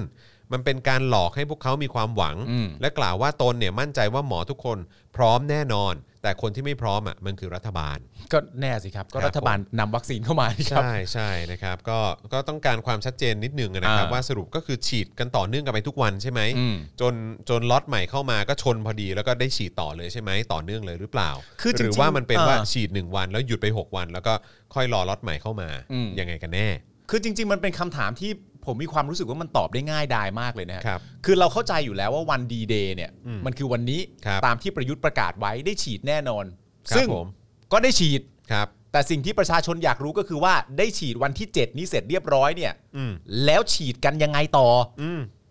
มันควรจะเป็นได้มันมันผมมีความรู้สึกว่าการที่คุณทำให้ประชาชนสับสนก็คือว่า ประชาชนในประเทศหลาย ๆ คนเนี่ยมีความรู้สึกว่า แปลว่าหลังจากวันที่ 7 มิถุนาเป็นต้นไปเนี่ย เราจะชัดเราจะซัดฉีดกันยาวๆเลย จนแก้สถานการณ์เหล่านี้ให้มันเรียบร้อยให้มันเสร็จสิ้นกันไป อืม แต่ถ้าคุณเจ็ดเนี่ย แล้วอีกทีหนึ่งมันเมื่อไหร่ ครับ หยุดเท่าไหร่ ใช่ แล้วมาอีกเมื่อไหร่ ครับ เพราะเพราะว่าประเด็นก็คือว่าการที่คุณอนุณตอนนี้แล้วเนี่ยการที่คุณอนุทินบอกว่า ฉีดเสร็จเรียบร้อย แต่ละที่อาจจะได้ช้าได้เร็วไม่ตรงกัน เพราะว่าวัคซีนมันมาเป็นล็อตล็อตล็อตล็อตล็อตอะไรต่างๆนานาก็ว่าไปเนี่ย ผมว่ามันไม่พอกับสิ่งที่ประชาชนอยากรู้ในภาวะนี้ อืม ไม่ได้จริ ครับงๆฮะ ผม ไอข้อมูลอย่างนี้ไม่ได้จริงๆฮะ ครับผม พูดอะไรก็ต้องพูดกัน ขอเคลียร์ๆนะครับ ขอเคลียร์ๆกันหน่อยฮะนานแล้วฮะโควิดมันนานแล้วครับ เหนื่อยแล้วไอ้เหี้ย แล้ววันนี้ผมวันนี้ต้องขออภัยนะครับ อาจจะดูแบบว่าช้าๆนิดนึงจะไม่แบบว่าเปียงเปียงเปียงเปียงเปียงมากแต่ว่า เพราะว่าเมื่อเช้านี้เนี่ยก็ตื่นมาแต่เช้าเหมือนกันเพื่อที่จะมาช่วยลูก อืม เรียนออนไลน์ อ่า แล้วผมก็เป็นห่วงลูกมาก แล้วก็เป็นห่วงลูกท่านอื่นๆ มาก ๆ ด้วยเหมือนกันที่แบบว่า ครับ ที่กำลังเจออะไรแบบนี้อยู่อะ อืม ก็คือลูกก็ต้องเรียนออนไลน์งานก็ต้องทำใช่ไหม ใช่ มีอะไรที่ต้องรับผิดชอบเยอะมากใช่ไหมครับเออของเขิงอะไรในบ้านอะไรต่างๆ พออยู่อยู่ตลอดทั้งวันบางทีของกระพังเพิงอะไรก็ต้องซ่อม อืม อะไรพวกนี้กันไปอ่ะเออแล้วก็คือแบบแต่ไอ้ที่ห่วงที่สุดคือคุณภาพการศึกษาของลูก โอ้ เนี่ย แน่นอนครับ ใช่ไหมแล้วก็คือแบบ แน่นอนฮะ เฮียคือแบบเมื่อไหร่ลูกกูจะได้กลับไปโรงเรียน อืม คือไม่ใช่ว่าเออคือกูดูลูกไม่ไหวคือมันดูไหวเออแต่คือบ้านอื่นนี่ไม่รู้นะแต่ก็ อ่า เชื่อว่าบ้านอื่นนี่เขาก็หนักเหมือนกัน อืม เออแต่ก็คือแบบแต่คือมันถึงเวลาแล้วอ่ะที่เด็กควรจะได้กลับไปเรียนแบบเต็มที่สักสักทีอ่ะ ใช่ เออ ไม่งั้นไม่ไม่ไม่งั้นถ้าเกิดว่าเราไม่ไม่ต้องเร่งรีบเกี่ยวกับเรื่องนี้ ว่าอยากให้ลูกกลับไปเรียนได้เร็ววัยเนี่ย ครับ มันก็ต้องพูดอีกแง่หนึ่งว่างั้นโรงเรียนไม่สำคัญอะไรมากอย่างเงี้ยแหละ ค ค รั รั บบ อืม ซึ่งมันก็ไม่ใช่อยู่แล้ว ไม่งั้นจะมีโรงเรียนไปทำไมฮะมันทั้งตัวสถานที่ระบบการเรียนการสอนห้องเยอะแยะมากมายเหนื่อยนะฮะ ครับ นะฮะ แล้วก็เมื่อวานนี้เนี่ยก็มีรายงานนะครับว่าโรงพยาบาลขนาดใหญ่ในพื้นที่จังหวัดเอ่อนครราชสีเอ่อราชสีมา 3 แห่งนะครับประกอบไปด้วยโรงพยาบาลมหาราชนครราชสีมา โรงพยาบาลมหาวิทยาลัยเทคโนโลยีสุรานารี แล้วก็โรงพยาบาลค่ายสุรานารีเนี่ยได้ประกาศเลื่อนการฉีดวัคซีนให้กับประชาชนทั่วไป ที่ลงทะเบียนไปก่อนนะครับนะฮะเนื่องจากได้รับโควต้าวัคซีนมาในในจำนวนน้อย ครับ โดยในวันนี้เนี่ยจะฉีดให้เฉพาะกลุ่มที่ได้รับคัดเลือกไว้ตามปริมาณวัคซีนที่ได้รับการจัดสรรมาเท่านั้น ครับ นะครับ โดยในายแพทย์เจตบุญยะวงศ์วิโรจน์นะครับรองผู้อำนวยการโรงพยาบาลมหาราชนครราชสีมานะครับชี้แจงว่าเนื่องด้วยจำนวนวัคซีนแอสตราเซเนกาที่ได้รับมาในวันที่ 7-19 มิถุนายนนะครับมีจำนวนจำกัด โดยได้รับการจัดสรรมาเพียง 3 กลุ่ม กลุ่มละ 600 คนเท่านั้นสำหรับ 3 กลุ่มที่ได้รับการฉีดวัคซีนประกอบไปด้วยกลุ่มที่ 1 ผู้ที่ลงทะเบียนผ่านโรงพยาบาลส่งเสริมสุขภาพตำบลจำนวน 600 คน ครับ กลุ่มที่2นะครับผู้ที่ลงทะเบียนผ่านแอปหมอพร้อม 600 คนนะครับและกลุ่มที่ 3 ก็คือผู้ที่ลงทะเบียนผ่านแอปมหาราชนะครับพร้อมเอ่อแอปมหาราชพร้อม 600 คนแรก โดยทางโรงพยาบาลขออภัยนะครับสำหรับผู้ที่ลงทะเบียนและไม่ได้รับคัดเลือกนะครับในรอบแรก ซึ่งเมื่อมีวัคซีนเข้ามาทางโรงพยาบาลจะแจ้งจะแจ้งให้ทราบอีกทีหนึ่งก็คล้ายๆ กับข่าวข้างบน นั่นแปลว่าในความเป็นจริงแล้วเนี่ย ก็เป็นการยืนยันข่าวข้างบนน่ะ ใช่ฮะ นะครับ เพราะว่ามันก็คืออย่างที่เรารู้กันก็คือว่าทางโรงพยาบาลเนี่ยคในรับ แง่ของการฉีดวัคซีนเนี่ยแพทย์หรือว่าบุคลากรทางการแพทย์เนี่ยเขาก็พร้อมฉีดอยู่แล้วแหละครับ ครับ มันสำคัญที่ว่าเขาสามารถจะมีวัคซีนอยู่ในมืออให้ฉีดหรือเปล่า อืม เท่านั้นเอง ใช่ แต่ว่าไอการแบบซึ่งไอการเอ่อลงทะเบียนโดยจำนวนเท่านี้หรือว่าอะไรต่างๆนานาเนี่ยคือตอนนี้ณตอนนี้คือสิ่งที่อยากรู้ก็คือว่า ระหว่างโรงพยาบาลน่ะ อืม กับทางภาครัฐอ่ะ ครับ เขามีการดิวกันยังไงอะ อืม นึกออกไหม ครับ ว่าถ้าสมมติพบนั่นแปลว่าโรงพยาบาลรับจำนวนแต่ละครั้งแต่ละที่เท่านี้หรือเท่านั้นอะไรต่างๆกันานาก็ว่าไปเนี่ย ประเด็นมันคือว่ามันได้ถูกการการันตีจากทางฝั่งรัฐไหมว่าคุณจะได้แน่ๆนะ อืม นึกออกไหม อืมอืม ถ้าเขาถูกการันตีว่าคุณจะได้แน่ๆเนี่ยเขาจึงสามารถรับแบบนี้แล้วก็มาสัญญิงสัญญากับประชาชนได้ว่าได้ฉีดแน่ๆนะ อืม คือไม่รู้ว่าไอ้ระหว่างทางเนี่ยไอ้เม็ดเศษหรือจำนวนวัคซีนที่มันไม่ได้ครบตามจำนวนเนี่ยมันขาดหายไปตอนไหนอะ ครับ มันคือขั้นตอนไหนที่แบบว่าเออสรุปแล้วมันไม่ครบนะ อืม มึงมันมันสื่อสารกันพลาดที่ที่จุดไหนอ่ะงงมาก ครับผม ภาครัฐ ภาครัฐ ภาครัฐกับโรงพยาบาล ครับผมนะคราวนี้นะครับก็เอ่อมาฟังมุมมองนะครับของนายสาธิตปิตุเตชะนะครับรัฐมนตรีช่วยว่าการกระทรวงสาธารณสุขหน่อยดีกว่านะครับที่ชี้แจงเมื่อวานนี้นะครับเอ่อนายสาธิตเนี่ยนะครับระบุว่าเหตุผลสำคัญนะครับที่มีการประกาศเลื่อนฉีดวัคซีน เพราะทางสถานพยาบาลหรือจังหวัดต่างๆเนี่ยอาจจะเห็นว่ามีการส่งมอบวัคซีนไปแต่ละจังหวัดแบบกระทันหัน จึงอาจจะมีความกังวลว่าถ้าฉีดวัคซีนไปแล้วเนี่ยแล้วได้วัคซีนมาไม่ครบเนี่ยอาจจะทำให้เกิดปัญหานะครับเอ่อแต่นายสาธิตเนี่ยก็ย้ำนะครับว่ากระทรวงรับรู้ปัญหานี้เป็นอย่างดี จึงพยายามให้วันที่ 7 มิถุนายนเนี่ยประชาชน 2 กลุ่มที่ลงทะเบียนผ่านหมอพร้อมเนี่ยนะครับคือกลุ่มผู้สูงอายุ และกลุ่ม 7 โรคเสี่ยงเนี่ยนะครับได้ฉีดวัคซีนตามที่ลงทะเบียนไว้ หลังจากนั้นกระทรวงจะส่งวัคซีนที่อาจจะได้รับจากบริษัทแอสตราเซเนกาเพิ่มเติม ส่งไปตามจำนวนที่ลงทะเบียนกับหมอพร้อมในวันต่อๆไป นะครับเอ่อสนายสาธิตบอกว่า แต่ปัญหาก็คือเราอาจจะยังไม่ได้รับคำมั่นที่ชัดเจนว่าบริษัทจะส่งวัคซีนให้เราเมื่อไหร่ โอ้ แต่ทางบริษัทก็พยายามส่งเต็มที่ อ่า อาจจะกระจายส่งให้ครั้งละ 5 0 0 0 0 0 หรือ 3 0 0 0 0 0 โดส ขึ้นอยู่กับทาง a s t r a z เซ e c a จะส่งให้เราได้ครับ ครับผมก็คือยังยังไม่ได้รับวันว่าจะส่งเมื่อไหร่ แต่ ครับ ว่าก็เน้นย้ำว่าทางบริษัทเขาก็พยายามส่งอย่างเต็มที่แหละนะ ครับผม ซึ่งแต่ละครั้งเนี่ยก็อาจจะกระจายเป็น 5 0 0แสนหรือว่า 3 0 0แสนนะครับ แล้วแต่ a s t r a z e ซ e c a เขา ครับ นะครับ แล้วคราว ผม นี้เนี่ยนะครับเมื่อวันที่ 4 มิถุนายนนะครับอันนี้ก็คือต้องต้องย้อนพูดถึงวันที่ 4 หน่อย วันนี้วันที่ 7 นะครั ครับ นะฮะคือ Facebook ของชมรมแพทย์ชนบทเนี่ยก็โพสต์ข้อความว่า รับลวงพราง วัคซีนโควิดตอน 6 ครับ ในหัวข้อมิถุนาโกลาหล สรุปเรื่องยุ่งยุ่งๆ ยอดจัดสรรแอสตราซิ n o v ว c และซิโนฟาร์มครับ ครับ เขาระบุว่าเนื่องจากมี D-Day Kick Off การฉีดวัคซีนในวันที่ 7 มิถุนายน 64 นะครับ ซึ่ง ครับ ต้องมีวัคซีน a s t r a z เซ e c a ฉีดให้ตามสัญญาสำหรับผลการจัดสรรวัคซีน a s t r a z เซ e c a ชัดๆ ตรงๆ นั้นเป็นดังนี้ครับ ครับ ใน 58 จังหวัดทั่วประเทศ ก็คือไม่ใช่ไม่ใช่ทั้งประเทศนะครับ จะได้รับการจัดสรรวัคซีน a s t r a z เซ e c a ที่ผลิตจากประเทศเกาหลี ที่สั่งซื้อมาเป็นพิเศษ 240,000 โดส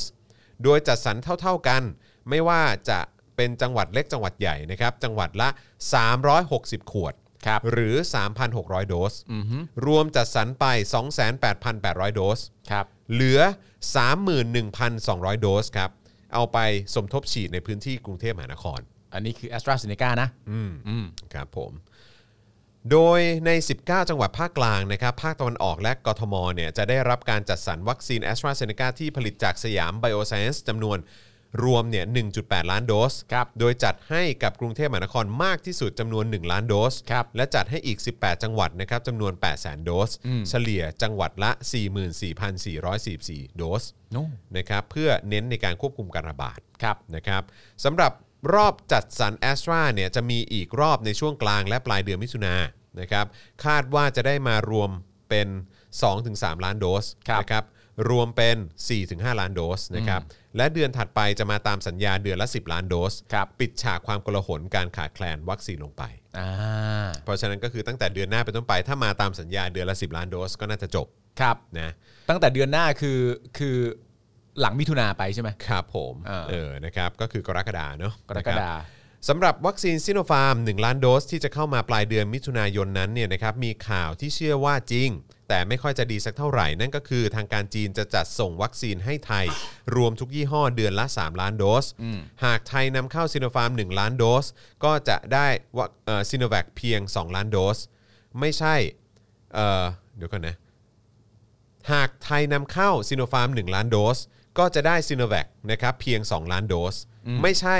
ได้ซิโนแวค3ล้านโดส ตามที่รัฐบาลเคยแจ้งไว้นะ เพราะทางการจีนจะต้องกระจายวัคซีนให้ประเทศอื่น ๆ ด้วย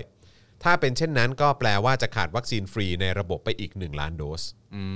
ม เอาละครับ อ่า แต่ว่าอันนี้ก็เป็นเป็นข่าวที่เขา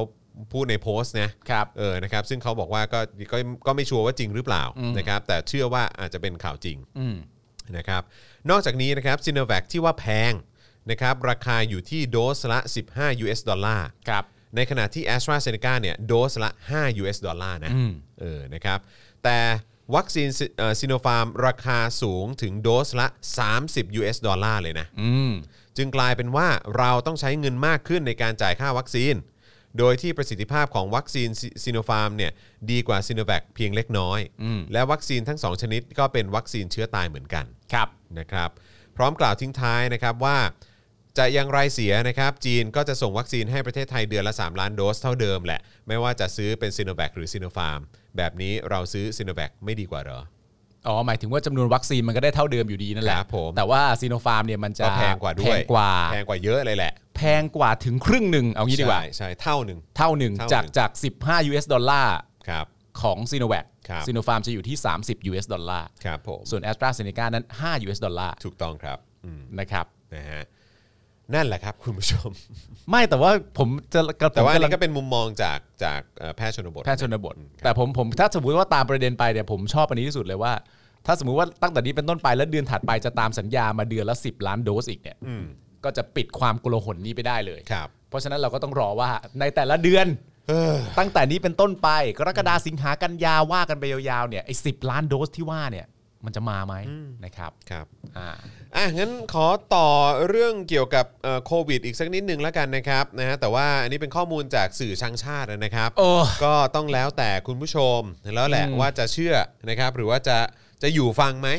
เออ เออ นะครับ พอดีมันเป็นสื่อช่างชาติอย่างนิวยอร์กไทมส์นะครับ เออ เออ นะครับ หลายท่านอาจจะ แหม อยากจะสำรอกเลยทีเดียว ผมว่ามันคือของแสลงฮะ ใช่ มันของแสลงนะครับ เออ รับอะไรพวกนี้มากไปก็ อืม จะไม่ดี ครับ นะครับ ฮอ่ะ แต่ก็ฟังซะหน่อย ก็ใครใครที่ทนฟังไม่ไหวก็ก็บอกมาได้นะครับ อ่าน นะแต่ว่าก็ถ้าเกิดถ้าเกิดว่าไหวเนี่ยก็ลอง อ่า ลองลองฟังมันหน่อย เพราะว่า ลอง เอา ฟังสื่อช่างชาติอย่างนี้หน่อย อ่าเพราะว่าผมกับคุณจรอ่ะ ครับ เราคุยกันมาแล้วก่อนเข้ารายการว่า เออ ครับ เราพออ่านไหว อืม แต่คุณผู้ชมจะฟังไหวหรือเปล่าเนี่ย ครับ ก็เดี๋ยวก็เดี๋ยวก็ส่งเข้ามาบอกเราได้แล้วกัน อืม แต่ตอนนี้เราขอดำเนินงานไปก่อนแล้วกัน ครับผมนะฮะ อ่ะนิวยอร์กไทม์ฮะ เอาซะหน่อย อ่ะนิวยอร์กไทม์สักหน่อยละกัน อ่าน นะครับนะฮะเอ่อเมื่อวานนี้นะครับทางนิวยอร์กไทม์เนี่ยก็เผยแพร่บทความนะครับเรื่อง after lavish nights นะฮะ of clubbing in Bangkok นะครับนะฮะ a covid outbreak นะครับนะฮะอันนี้ก็เป็นชื่อบทความนะครับ ครั ที่ บ ถ้าแปลเนี่ยก็คือเอ่อเกี่ยวกับเรื่องการเที่ยวกลางคืนเอ่อเที่ยวกลางคืนนะครับในกรุงเทพนะครั ครับ บ ซึ่งไม่รู้ว่าพูดถึงคลัสเตอร์ ทองหล่อหรือเปล่า อืม นะครับนะแล้วก็พูดถึงโควิด outbreak นี่ก็คือการระบาดการแพร่ระบาดอย่างหนักที่มันกลายเป็นวิกฤตการณ์เนี่ยนะครับ ครับ ในประเทศไทยนั่นเองนะครับนะฮะก็ต้องมาดูนะครับว่าเขาพูดถึงรายละเอียดในบทความนี้ว่าอย่างไร ครับ after lavish nights นะครับ of clubbing in Bangkok at COVID outbreak นะครับ อ่า นะซึ่งอันนี้เขาตั้งใจจะสะท้อนให้เห็นถึงโครงสร้างสังคมอันเหลื่อมล้ำนะครับของประเทศไทยนั่นเองนะครับ ซึ่งก็น่าสนใจมาก ครับ บทความนี้เนี่ยนะครับพุ่งเป้าไปที่คลัสเตอร์ทองหล่ออ่ะนั่นไงห็นไหม ชัดเจน คลัสเตอร์สำคัญล่าสุดนะครับของการแพร่ระบาดระลอกที่ ครับ 3นะครับที่ส่งผลให้สถานการณ์ในไทยเนี่ยย่ำแย่มาจนเอ่อมาจนถึงขณะนี้นะครับนะฮะส่งผลให้สถานการณ์ในไทยย่ำแย่มาจนถึงขณะนี้นะครับโดยชี้ว่าคนในชนชั้นอภิสิทธิชน คือตัวเร่งปฏิกิริยาการแพร่ระบาดอย่างมีนัยยะสำคัญครับ เอ้ย ความน่าสนใจของบทความนี้เนี่ยนะครับก็คือการลงพื้นที่สัมภาษณ์ประชาชนคนธรรมดา ในสลัมคลองเตย อ่า นะครับผู้ได้รับผลกระทบจากความไม่ระมัดระวังของคนรวย ครับ แม้ว่าเหล่าคนธรรมดาทั่วไปจะทำตามคำสั่งล็อกดาวน์และสวมหน้ากากอย่างเข้มงวดแล้วก็ตามครับ อืม ในบทความนะครับระบุว่าถึงแม้ว่าศาลจะตัดสินจำคุก ผู้จัดการไนท์คลับ 2 เดือน ผู้จัดการนะฮะ ผู้จัดการนะครับ ครับ ในข้อหาขัดขืนพรกฉุกเฉินนะครับ ครับ แต่ผู้ที่เกี่ยวข้องกับเรื่องนี้กลับไม่มีใครถูกดำเนินคดีครับ อืม เพราะกรณีนี้นะครับเกี่ยวข้องกับชนชั้นนำในสังคม ที่มีฐานะความร่ำรวยที่ติดอันดับ และเกี่ยวข้องกับนักการเมืองครับ ครับ พร้อมกล่าวว่าการสืบสวนในไทยมักเปิดทางให้คอนเน็กชันเข้ามาช่วยให้ข้อกล่าวหาถูกปัดตกไปได้ครับ นิวยอร์กไทม์พูดนะครับ นิวยอร์กไทม์พูดนะครับ เพราะฉะนั้นนี่คือเป็นประโยคที่สื่อระดับโลกอย่างนิวยอร์กไทม์เขาบอกนะครับว่า ครับ การสืบสวนในไทยเนี่ยมักเปิดทางให้คอนเน็กชันเข้ามาช่วยให้ข้อกล่าวหาถูกปัดตกไปได้ โอ้โห นี่กำลังบอกให้คนทั่วโลกเนี่ยนะครับได้รู้ว่าประเทศไทยเนี่ยเป็นแบบนี้ ครับ แต่นี่คือนิวยอร์กไทม์พูดนะครับ นี่นี่คือนิวยอร์กไทม์ ผมกับคุณจรไม่ได้พูดนะครับ ครับผมผมไม่ได้พูดนะครับ นิวยอร์กไทม์ นิวยอร์ก เขาว่า ไท อย่าง เขา เงี้ย ว่ามาอย่างนี้นะครับ ฮะ นะฮะนอกจากนี้ยังย้อนความยังยังยังย้อนความให้เห็นนะครับว่าหลายเดือนผ่านไปแล้ว อืม แต่ก็ยังไม่มีการยืนยันตัวเลขผู้ติดเชื้อจากการระบาดในไนท์คลับหรูข้างต้นเนี่ยนะครับ ครับ แต่การแพร่กระจายครั้งนั้นเนี่ยคือการเดินทางจากสถานที่ ซึ่งมีไว้ให้บริการแก่ผู้มีอำนาจและคนรวย มาสู่คนจนในสลัมครับ ครับ และชี้ให้เห็นว่าชุมชนแออัดที่ใหญ่ที่สุดแห่งหนึ่งในกรุงเทพ อย่างชุมชนคลองเตยเนี่ยนะครับ ไม่อาจทำ social distancing ได้จริง อืม ซึ่งท้ายที่สุดสิ่งนี้ก็ได้นำไปสู่การแพร่ระบาดไปถึงคนงานก่อสร้าง และกระทั่งนักโทษในเรือนจำครับ สิ่งที่เกิดขึ้นหลังจากนั้นก็คือ คนรวยพากันไปต่างประเทศเพื่อรับวัคซีน ครับ หรือหากติดเชื้อแล้ว เหล่าคนรวยที่อาการไม่หนัก ก็สามารถเข้าพักฟื้นในโรงแรมหรูหราได้ อืม ในขณะที่คนจนต้องดิ้นรนรอคอยวัคซีนฟรีจากรัฐบาล ครับ เสียงจากประชาชนที่นิวยอร์กไทมส์ไปสัมภาษณ์เนี่ยนะครับ ยิ่งตอกย้ำว่า คนใหญ่คนโตครับ คือผู้ทำลายสถานการณ์โควิดที่กำลังดีขึ้น ในขณะที่คนตัวเล็กตัวน้อยแทบเอาชีวิตไม่รอด และสำหรับคำสั่งกักตัวของรัฐบาลนั้น ไม่ได้มีความสอดรับกับครอบครัว อีกจำนวนมากที่บ้านไม่ได้ใหญ่โตพอจะให้กักตัวได้ อืม บทความยังย้อนไกลนะครับไปอีกนะครับถึงการระบาดในระลอกแรกนะครับที่นักไวรัสวิทยาออกมาชี้ว่าที่เอ่อต้นตอเนี่ยมาจากสนามมวย ซึ่งบริหารโดยผู้มีอำนาจในกองทัพกองทัพไทยนะครับไทยมิลิเทอรี่เนี่ยนะครับ ครับผม เข้าใจแล้วครับ และในกิจกรรมนั้นทำได้มหาศาลครับนะฮะเอ่ออ ม จากการพนันในสนามมวย อ่า ทำรายได้นะฮะ ทำรายได้ มหาศาลจากการพนันในสนามมวยนะครับ อืม ก็คิดว่าน่าจะเป็นรายได้ที่ตรวจสอบไม่ได้นะครับ ครับ นะฮะ ผม อืนะครับหรือว่ารายได้ที่นิวยอร์กไทม์คิดว่ามันเกิดขึ้น แต่ผมก็แปลกใจเพราะว่าคือประเทศไทยเนี่ยไม่น่ามีการพนันเกิดขึ้นนะครับ เพราะว่าประเทศเราเป็นเมืองพุทธ ใช่ครับผม เพราะฉะนั้นการ ผมคิดว่า พนัน ประเด็นนี้เอ่อคิดว่าประเด็นนี้เอ่อทางนิวยอร์กไทม์น่าจะน่าจะเข้าใจอะไร เข้าใจผิด นคบ เพราะว่า เพราะในสนามมวยเขาเขาเขาเขาไม่ได้เล่นพนันกันนะ นิวยอร์กไทม์ต้องเข้าใจนะฮะว่าสนามมวยเนี่ย ครับ มันมีไว้เพื่อการกีฬา ครับผม เพื่อสุขภาพร่างกาย ครับผม เพื่อร่างกายที่แข็งแรง เออ แล้วคนที่เขาดูเนี่ยที่เขาไปดูเนี่ย ครับ ก็ล้วนแล้วแต่อยากดูการกีฬา ใช่ ในแง่ของการชกต่อยเนี่ยแหละ ครับ แต่ว่าคุณจะโยงว่าเรื่องการกีฬาในประเทศไทยมีส่วนเกี่ยวข้องกับการพนันด้วยเนี่ย ผมว่า คุณต้องศึกษา ต้องศึกษาดี ใหม่ทั้งหมด ๆ เขามีไว้เพื่อเขาเรียกอะไรสืบทอดใช่ไหม เออ ศิลปะแม่ไม้มวยไทย ถูกต้อง เใช่ไหมแบบอารมณ์นายขนมต้มอะไรอย่างเงี้ย เออ เออใช่ไหมเขาไม่ได้มาพนันอะไรกันในสนามมวยสักหน่อยจะบ้า นิวย เหร ออร์กไทม์คุณไม่รู้จักแม่ช่อมะขามใช่ไหม ไม่ชอบมาขาม เขาเป็นคนงามของบ้านป่าโมกนะ คุณจะมาดูถูกนายขนมต้มแบบนี้ไม่ได้ นิวยอร์กไทม์ไม่รู้จักแม่ช่อมา ขาม คนงามของบ้านป่าโมก ที่เคยร่วมทุกข์ร่วมโศกกันมา แล้วก็มาบอกว่ามันเกี่ยวข้องกับการพนัน มันไม่มีการพนันในประเทศไทย ถ้ามีก็มีในบ่อนนะ มีในบอล ในบ่อนที่แบบโอ้โห เออ แบบเนี่ยตำรวจยังจับไม่ได้เลย ซึ่งทุกวันนี้ ไม่ เนี่ย รู้ตำรวจเขาไม่รู้ว่าอยู่ตรงไหน ซึ่งทุกวันนี้คนไทยยังตกใจว่า เฮ้ย เดี๋ยวก่อนนะนี่ เออ กำลังจะบอกว่าประเทศไทยมีบ่อนเหรอ ครับผม นี่เราก็ช็อกอยู่เหมือนกัน ใช่ครับงงเลยฮะ เดี๋ยวนะ นิวยอร์กไทม์เดี๋ยวก่อน อ่ะ เดี๋ยวก่อน นะครับอ่ะก็อย่างที่เขาบอกนะครับว่าต้นตอของการระบาดในระลอกแรกเนี่ยนะครับ ครับ นะฮะมาจากสนามมวยนะครับซึ่งบริหารโดยผู้มีอำนาจในกองทัพ ครับ และกิจกรรมนั้นเนี่ยก็เอ่อมันทำรายได้มหาศาลจากการพนันในสนามมวย ครับ นะครับตามมาด้วยการระบาดระลอกที่2 ครับ นะครับซึ่งสำนักงานตรวจคนเข้าเมืองนะครับมีมีเอ่อมีหน้าที่ตรวจตราแรงงานนะครับ อืม ก็แซงทำเป็นมองไม่เห็นการค้าแรงงานข้ามชาติที่ผิดกฎหมาย จนสร้างคลัสเตอร์สำคัญในตลาดอาหารทะเล ครับผม นี่พูดถึงการค้าแรงงานข้ามชาติผิดกฎหมายในไทยด้วยเหรอครับ อะไรนะ ในสนามมวย เออ คุณก็มาบอกว่ามีการพนัน เออ แล้วก็แบบเออแบบเนี่ยแบบ เออ คนในกองทัพมีส่วนแบบได้รับผลประโยชน์อะไรแบบนี้หรือเปล่าอะไรแบบนี้ เออ แล้วก็นี่การ พม่า ค้าแรนี่ง คืออะไร งาน นะ ผิดกฎหมาย เออ เออ นี่ยิ่งย้ำชัดจริง ๆ นะ ย้ำชัดนะ ว่านิวยอร์กไทม์ไม่สำนึกคุณแผ่นดินจริง ๆ นะ เออไม่สำนึกคุณแผ่นดินชาติไทยจริ ดู งๆนะเนี่ย พูดแต่ละอย่าง เออใช่ โอ้ย แม่ง ไม่ชอบมะขาม เออท้ายที่สุดแล้วนะครับ สิ่งที่เกิดขึ้นกับผู้คนในชุมชนคลองเตยก็คือ เจ้าหน้าที่บังคับให้กักตัว โดยมีแผ่นพลาสติกล้อมรอบชุมชนครับ ครับผม นะฮะหลังมีการตรวจพบการติดเชื้อนะครับ ทั้งที่คนเหล่านี้เป็นกำลังสำคัญที่ทำให้กรุงเทพอะมีชีวิต ครับ เป็นผู้จัดส่งพัสดุและอาหาร เป็นผู้สร้างเป็นผู้สร้างองค์ประกอบต่างๆ ในคอนโด และห้างสรรพสินค้า ครับ เป็นกำลังสำคัญในการหล่อเลี้ยงตลาดผักผลไม้ อืม อาหารทะเล แต่ตอนนี้กำลังตกงานครับ ครับ ในขณะที่ประเทศไทยกำลังรอวัคซีนแอสตราเซเนกาที่ผลิตในประเทศภายใต้การควบคุมดูดแล โดยบริษัทนะครับเออของสถาบันนะค ครั รับบ ซึ่งเป็นบริษัทที่ยังไม่เคยผลิตวัคซีนมาก่อน อ่า คนจนเหล่านี้บางคนต้องขายบัตรวัคซีนลงทะเบียนเพื่อความอยู่รอดของตัวเองครับ อันนี้ก็คือที่นิวยอร์กไทม์เขาทำบทความไว้ ถูกต้อง นะครับ ครับ ผม ซึ่งคุณผู้ชมก็จะ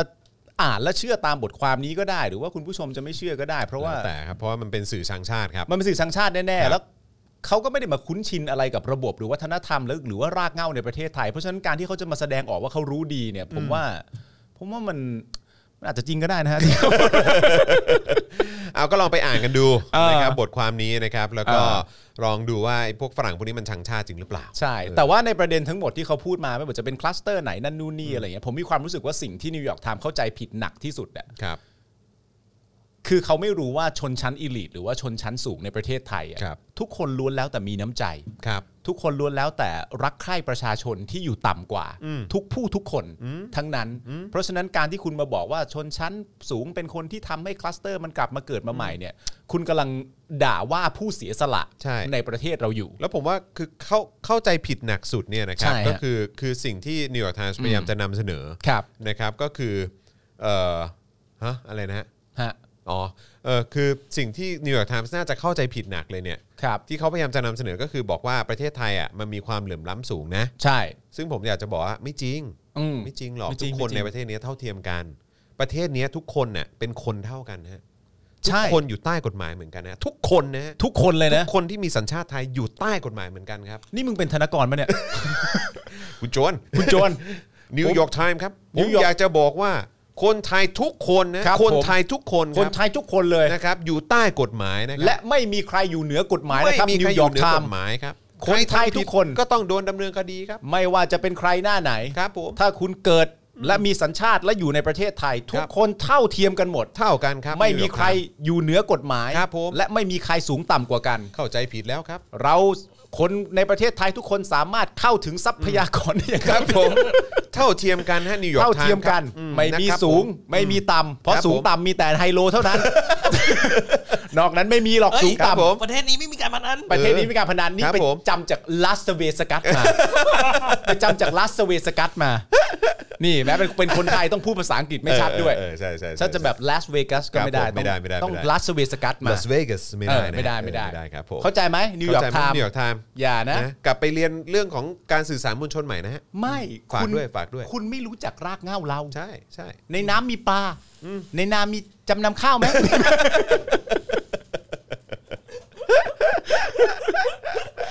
อ่ะแล้วแต่คุณผู้ชมครับ จะ แล้วแต่ จะ ครับ ก็อ่านข้อมูลนี้จะ ครับ เชื่อก็ได้ ไม่เชื่อก็ได้ จะเอา ครั มา บผม ตีความไปอัดแอปใช้กับชีวิตคุณผู้ชมยังไงก็แล้วแต่ ได้ครับ แต่ผมกับคุณจรคิดแบบนี้แหละครับ ครับผม นะฮะ นะฮะ อ่ะโอเคนะครับเอ่อตอนนี้ผมขอวิ่งเข้าห้องน้ำก่อน เชิญครับ นะครับนะแล้วก็โอ้โหคุณผู้ชม ตอนนี้เพิ่ง 7%เองช่วยเติมพลังชีวิตให้กับพวกเราหน่อยได้ไหมครับ โอ้ย นะครับผม เจ็ดเปอร์เซ็นต์เองอะฮะ please นะครับเติมพลังให้กับพวกเราหน่อย เพราะว่าเดี๋ยวจะเสี่ยงโดนยุบรายการนะครับ ใช่ครับ นะฮะเพราะว่า CEO เอ่อพี่โรซี่ก็เล็งอยู่นะครับ ครับ นะฮะแล้วก็อย่าลืมว่าเรายังต้องไปสู้คดีกับประยุทธ์ด้วยนะฮะ โอ้ใช่ครับ เออเราอยากจะให้ประยุทธ์มาขึ้นศาลนะครับ เออนะครับมาคุยกับจองมินยูหน่อย ใช่ครับ อ๋อ ผ ไม่ ม ใช่คุยกับทนายจองมินยูหน่อย ใช่ เออจองมินยูคงไม่ได้คุยหรอกเออ มันก็จะเป็นการเปิดโอกาสให้คุณจรเอ้ยให้ทนายคุณจรได้ซักถาม แต่ตัว ใช่ คุณจรเองคงไม่มีสิทธิ์ได้ซักถามหรอก ไม่ นะ ถามอ่ะแต่เดี๋ยวฝากคำถามให้ แล้วเป็น เหมือนเหมือนอารมณ์เดี๋ยวฝากคำถาม ไม่ไม่แล้วความฮาคือเหมือนอารมณ์แบบเป็นแบบทำงานอ่ะ เออเออ แล้วปกติเขาก็จะมีแบบเพื่อรูปคดีอะไรต่างๆกันานา เออเออเออ แต่ว่าพอเป็นมึงอ่ะ ฮะ มึงก็เขียนจื๊อจึ๊บแล้วก็ยืนให้ทนายทนาย ครับ สคริปต์พิธีกรครับ จะซ้อมก่อนไหม จะซ้อมก่อนไหม เครับยาก ลองทวน อยากอยาก run through ไหม ลองทวนดูก่อน ลองทวนดูก่อน แล้วมันจะฮาไหมฮะ เออ ถ้าเกิดว่าทนายของคุณกำลังซักถามอยู่ เออ แล้วสมมติว่ามันกำลังซักถามปุ๊บแล้วคุณสั่งในในศาลนะ เออเออ คัด ไม่ผมจะกลัวมากกว่าเดี๋ยวเดี๋ยวทนายผมว่าคุณผู้ชมครับ ไม่ใช่ ไม่ใช่ฮะไม่ใช่ฮะอัไม่น ได้ นี้อัน ไม่ได้ นี้เราอยู่ในศาล อันนี้ ะ ในศาลเลย ครับผม ในศาลเลย ถ้าเกิดว่ามันจะฮามากกว่านั้นว่า ถ้าเกิดทนายคุณจะแบบว่า อันนี้ผมต้องมองกล้องไหน อันนี้กล้องแคบใช่ไหม อั อั นนี้กล้องแคบนะ ครับผม ผมจะสื่อสารกับคุณ ค ผู้ รับ ชม ผมเออ เออ ครับผมนะฮะ แล้วประยุทธ์ก็ถาม อันนี้ผมต้องมองกล้องไหน มึงก้มมองตีนตัวเองอย่างเดียวก็พอละไม่ต้องมองอะไรหรอกประ ต ยุ อบทธ์ ไม่ได้ก็พอ เอออื มครับผมนะะ โอเค โอ โอ เค เค ระหว่างนี้เติมพลังชีวิตให้กับพวกเราหน่อยละกันนะค ครั รับบ ผม นะฮะแล้วก็เอ่อเดี๋ยวผมขอวิ่งเข้าน้ำแป๊บหนึ่งนะค ใช่ รับ ครับ ผมนะฮะแล้วก็ระหว่างนี้ระหว่างที่เอ่อคุณปาล์มดูคอมเมนต์นะครับ ครับ นะฮะแล้วก็เอิ่มนะฮะคุยกับคุณผู้ชมนะครับคุณใช่ผู้ชมเติมพลังให้ได้นะครับ ได้ครับผม เอามือถือไปด้วย เอาไปทำไมอ่ะ จะฟังนี่ย เอาไปทำไม กูโดนกูโดนแซวอะไรหรือเปล่า มึงจะแอบเอาไปส่งข้อความหาใครเปล่า อะไรนะ มึงแอบเอาไปส่งข้อความหาใครเปล่า ฟัง มึงส่งหาใครที่กูไม่รู้ป่ะ เออเนอเนอเนอเปิดไลฟ์ก่อน เปิดทำเหี้ยอะไรนะครับ ไปเธอะไปฉี่เธอะพ่อเอ้ย โถเอ้ย มึงแม่งไม่รู้จักไม่ชอบมะขาม มันออกไปแล้วใช่ไหม อีกจอนอีกจอนวินยู มันคิดว่ามันแน่มากใช่ไหม มันคิดว่ามันจะมันเรียกร้องประชาธิปไตยใช่ไหม เออ ก็ดีดีใจด้วย เอาละครับ ถึงเวลาของผมแล้วนะครับ มาคุณผู้ชมฮะ ตอนนี้เราต้องทำสองเรื่องนะครับหนึ่งก็คือว่าคุณผู้ชมสามารถจะส่งอะไรมาถามเกี่ยวกับเรื่องคุณจรก็ได้ข้อที่หนึ่งข้อที่สองสำคัญมาก อย่าลืมโอนเงินเข้ามาด้วยนะครับ ผม รู้ไหมว่าตลอดเวลาเนี่ยพี่ซี่เขาจ้องอยู่นะ คุณโรซี่แห่ง Spoke Dark TV เนี่ยหรือคุณแม่แห่ง Spoke Dark TV เนี่ยเขาจ้องเราอยู่นะครับ มาฮะ ถามมา อยากรู้อะไรเกี่ยวกับจอร์นบินยูถามผมได้ครับ คุยเรื่องจิปปกครับ โอ้ย เมื่อไหร่กูจะหลุดพ้นจิปปกสักที ผมไม่ได้พูดนะนี่มีเม้นต์เข้ามาจริง คุณจิปปกฉัดใช่ไหมครับ คุณจิปปกฉัดเอ่อถามประยุทธ์อ๋อลูกสาวใช่ไหมฮะพี่จอนกับคุณเอ่อเบบี้ เออมันเป็นเรื่องที่น่าแปลกนะที่แบบว่า คุณผู้ชมไม่คิดอยากรู้เลยว่า เอ้ยคุณ คุณจรเข้ามาทำงานในสายสังคมการเมืองได้ยังไง จากที่เป็นพิธีกรวัยรุ่นอยู่ที่บริษัทบริษัทหนึ่งนี่อยากจะรู้เรื่องแฟนเขาอย่างเดียวเลยฮะ ๆ เอ้ย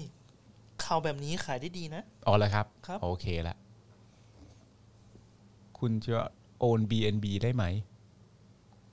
BNB คืออะไรวะ ไม่รู้ พี่ปาล์มพี่จอนจะมีแววจะมีความรักหรือยัง ก็ไม่แน่ใจอะคือถ้าผมไม่อนุญาตก็มีไม่ได้ฮะ นี่ เป็นพ่อเขาหรือไงเนี่ย เป็นพ่อหรือเป็นผัวครับ ถ้าผมไม่อนุญาตเขาเขาก็มีไม่ได้อะเขาต้องพามาให้ผมสัมภาษณ์ก่อน การที่เขาจะมีแฟนก็เหมือนเหมือนเหมือนเอาแฟนมาฝึกงานนะ ฮะ อ๋อคริปโตโอนคริปโต อ๋อ คุณจอมีแฟนมาแล้วกี่คนหูย โอ้ยเอ้ยเทียคำว่าอู้หุยก็เป็นคำที่ไม่ดีนะ อย่าอู้หุยดีกว่า พี่ปาล์มจะแต่งงานกับพี่จอนเมื่อไหร่ครับ พี่ปาล์มรักพี่จอนไหมครับโอ้โหผมมีเพื่อนอยู่คนเดียว ผมก็ต้องรักเขาอยู่แล้วฮะ เบเบคนที่เท่าไหร่ ผมคุณผู้ชมรู้เปล่าว่า ผมอ่ะเคยแบบว่า แบบ กึ่มกึ่มๆอ่ะ แล้วโทรไปหาเบเบ้ด้วยนะ โดยว่าอะไร ชีพสงสารน้องเขามากเลยอะแบบโทรไปคือตั้งใจว่าจะโทรไปหาคุณจรนั่นแหละ อ๋อ แต่ว่ามันไปติดติดเบอร์เบอร์เขาอะ เอ้าแล้วไปติดเบอร์เขาได้ไง มันมันเหมือนแบบเหมือนอารมณ์แบบอ่าเลขเลขเลขท้ายของเบอร์โทรศัพท์ตอนนั้นมันมันห่างกันแค่ตัวเลขเดียว สมมติว่าจรศูนย์น้องผู้หญิงก็หนึ่งอะไรอย่างเงี้ย อ๋อ แล้วผมก็เลยโทรไป แต่ข้างหน้าอีกที่เหลืออีกเจ็ดแปดตัวนี่เหมือนกันหมด เหมือนกันหมด ไอ้ยะ เขาน่ารักกันอย่างนั้น แล้วก็แบบว่าคือผมมันจะชวนคุณจรออกมาเที่ยว ใช่ไหมผมก็เลยคิดว่าน่าจะเป็นเบอร์คุณจรว่าจำได้ลางๆ ก็เลยโทรไป เออ แล้วก็เป็นแบบเขารับอะไรเงี้ยผมก็สงสารชีวิตน้องเขามากเลยนะวันหนึ่งต้องมาคุยกับไอ้สันดานอย่างผมเนี่ย แล้วแล้วตอนแล้วตอนเขารับสายแล้วคุณพูดคำแรกว่าอะไร เอ้ยจ อน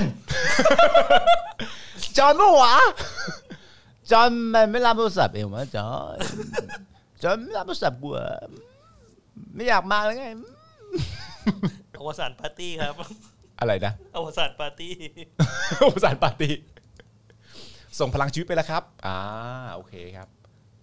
กางชื่อชอบมาขามหน่อย อ่า อ้าวทำไมอย่างนั้นล่ะครับ อ่า ไม่ใช่ครับ ไม่ใช่ครับผม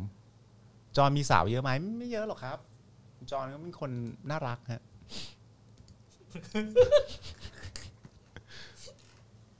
ทำไมกูเป็นคนอย่างนี้วะเนี่ย ทำไมทำไมอาจารย์แบงค์คิดอะไร ขึ้นมา ฮะไม่เมื่อกี้บอกว่ามีสาวเยอะไหม เออ แต่ในหัวไม่ได้คิด กับคำถามที่ว่าคุณจรสาวเยอะไหมเนี่ยนะครับ ก็ต้องบอกว่าเอ่อแล้วแต่ช่วงครับผมไม่เยอะหรอกไม่เยอะหรอกไม่เยอะหรอกนะครับผมจองก็คบกับใครทีก็คบกันนานนะ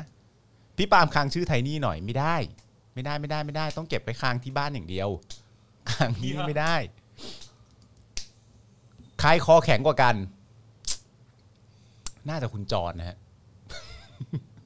ใครจะเชื่อไหมเนี่ยดูจากหน้าแล้วเนี่ยใคร คนเลยกินน้ำชาเหมือนกินเหล้าอะ คุณผู้ชมเชื่อไหมว่า ผมอะมาจัดรายการใช่ไหมแล้วผมก็ถือชาชาที่เป็นแบบชาจริงๆอะแล้วผมก็ใส่น้ำแข็งแล้วก็ แล้วก็เทชามา แล้วผมก็ถือเข้ามาในสตูอาจารย์แบงค์เนี่ยเขากำลังจัดการอะไรต่างๆนานานั่นดูนนี่อยู่ แล้วเขาก็เงยหน้าขึ้นมา แล้วก็เห็นแก้วที่ผมถืออยู่แล้วอาจารย์แบงค์ก็ถามผมว่าโอ้โหเอาตอนนี้เลยเหรอ คืออาจารย์แบงค์จะไม่คิดเลยเหรอว่าว่าเออมันอาจจะเป็นชาก็ได้ มันอาจจะเป็นอะไรก็ได้ผมผมเข้าใจผมเข้าใจว่าแบบว่าเวลาที่แบบว่าเขาบอกว่าชุดจะสวยไม่สวยอยู่ที่ไม้แขวนอะไรอย่างเงี้ย อ่ะฮะ แต่ว่าเมาไม่เมาเนี่ยบางทีก็ไม่ต้องอยู่ที่คนถือก็ได้ ผมก็ อ่ะงั้น ถือ งั้นงั้นคุณปาล์มเอาเอาแก้วเอาแก้วอันนั้นขึ้นมา นี่มันหมดแล้วไง เออไม่เป็นไรเนี่ย อ่าเนี่ยผมถืออ่าเนี่ยแก้วเนี่ย อ่ะเอา อ่ะ เอาแก้วเนี่ยแล้วใส่น้ำชา อ่ะอ่ะผมใส่น้ำชานะอาจารย์แบงค์ตัดไปที่อื่นก่อน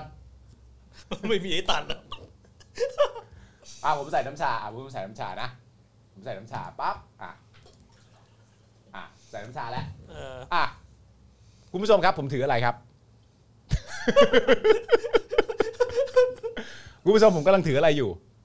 อันเนี้ย อันเนี้ยมันอยู่ที่ผู้ถือแล้วอันนี้คุณผู้ชมว่าผมถืออะไรอยู่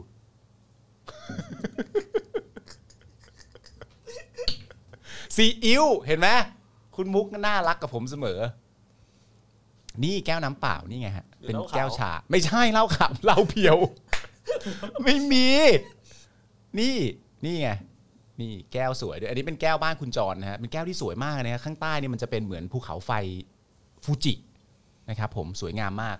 แต่ว่าก็ยังสวยสู้แก้วสโปกดาร์กไม่ได้ เพราะฉะนั้นถ้าคุณผู้ชมจะจับจ่ายใช้สอยอะไรบางอย่างเนี่ยเป็นการจับจ่ายใช้สอยแก้วสโปกดาร์กดีที่สุดครับนะฮะทำไมคือตอนนี้คุณผู้ชมตอบทุกอย่างอะยกเว้นตอบว่ามันคือชา คือตอบกูทุกยี่ห้อแล้วอะ ยกเว้นว่ามันคือชานะครับผม เฮ้ย นี่อะน้ำลำไย อืม ชื่นใจจริงๆ จัดรายการแล้วก็ได้จิบชาเย็นๆ สบายๆ นะครับผม แล้วก็ได้พูดคุยกับคุณผู้ชมที่น่ารักของเรา นะครับผม ก็ถือว่าเราทุกคนเด็กก็อยู่ในชุมชน Daily Topic เหมือนกัน นะครับผม น้ำปลาเฉ่งเข้ามา น้ำคลององอ่างก็มา คุณจรไปเข้าห้องน้ำบ้านไหน บ้านนี้ คุณจรเข้าห้องน้ำบ้านนี้นะครับผม อ๋อวันนี้เขาไม่รีบไงเพราะเขาเอามือถือไปแล้ว ใช่ ปกติเขาไม่ได้เอาไป เออ นี่มันเอามือถือไปจริงๆเหรอเนี่ย มันเอามือถือไปจริงๆใช่ไหมคือมันต้องการจะดูว่าเราจะแซวมันหรือเปล่าอะ เนี่ยวันนี้เราก็รู้เราก็เลยไม่แซว เราไม่แซวเราไปแซวทำไมเพื่อนกันอย่าไปแซวกันดิ เฮ้ยโถเอบสา อ ยก็ถือมือถือให้เห็นเอง เออ ถือมือถือให้เห็นเอง อ่ะเนี่ยเทียบก็เป็นก็เป็นเรื่องที่คุณจรพลาดใช่ป่ะ เพราะว่า การที่ถือมือถือไปก็เท่ากับว่าอดโดนเพื่อนแซว ซึ่งการที่ถูกผมแซวเนี่ยก็ถือเป็นบุญของชีวิตเขา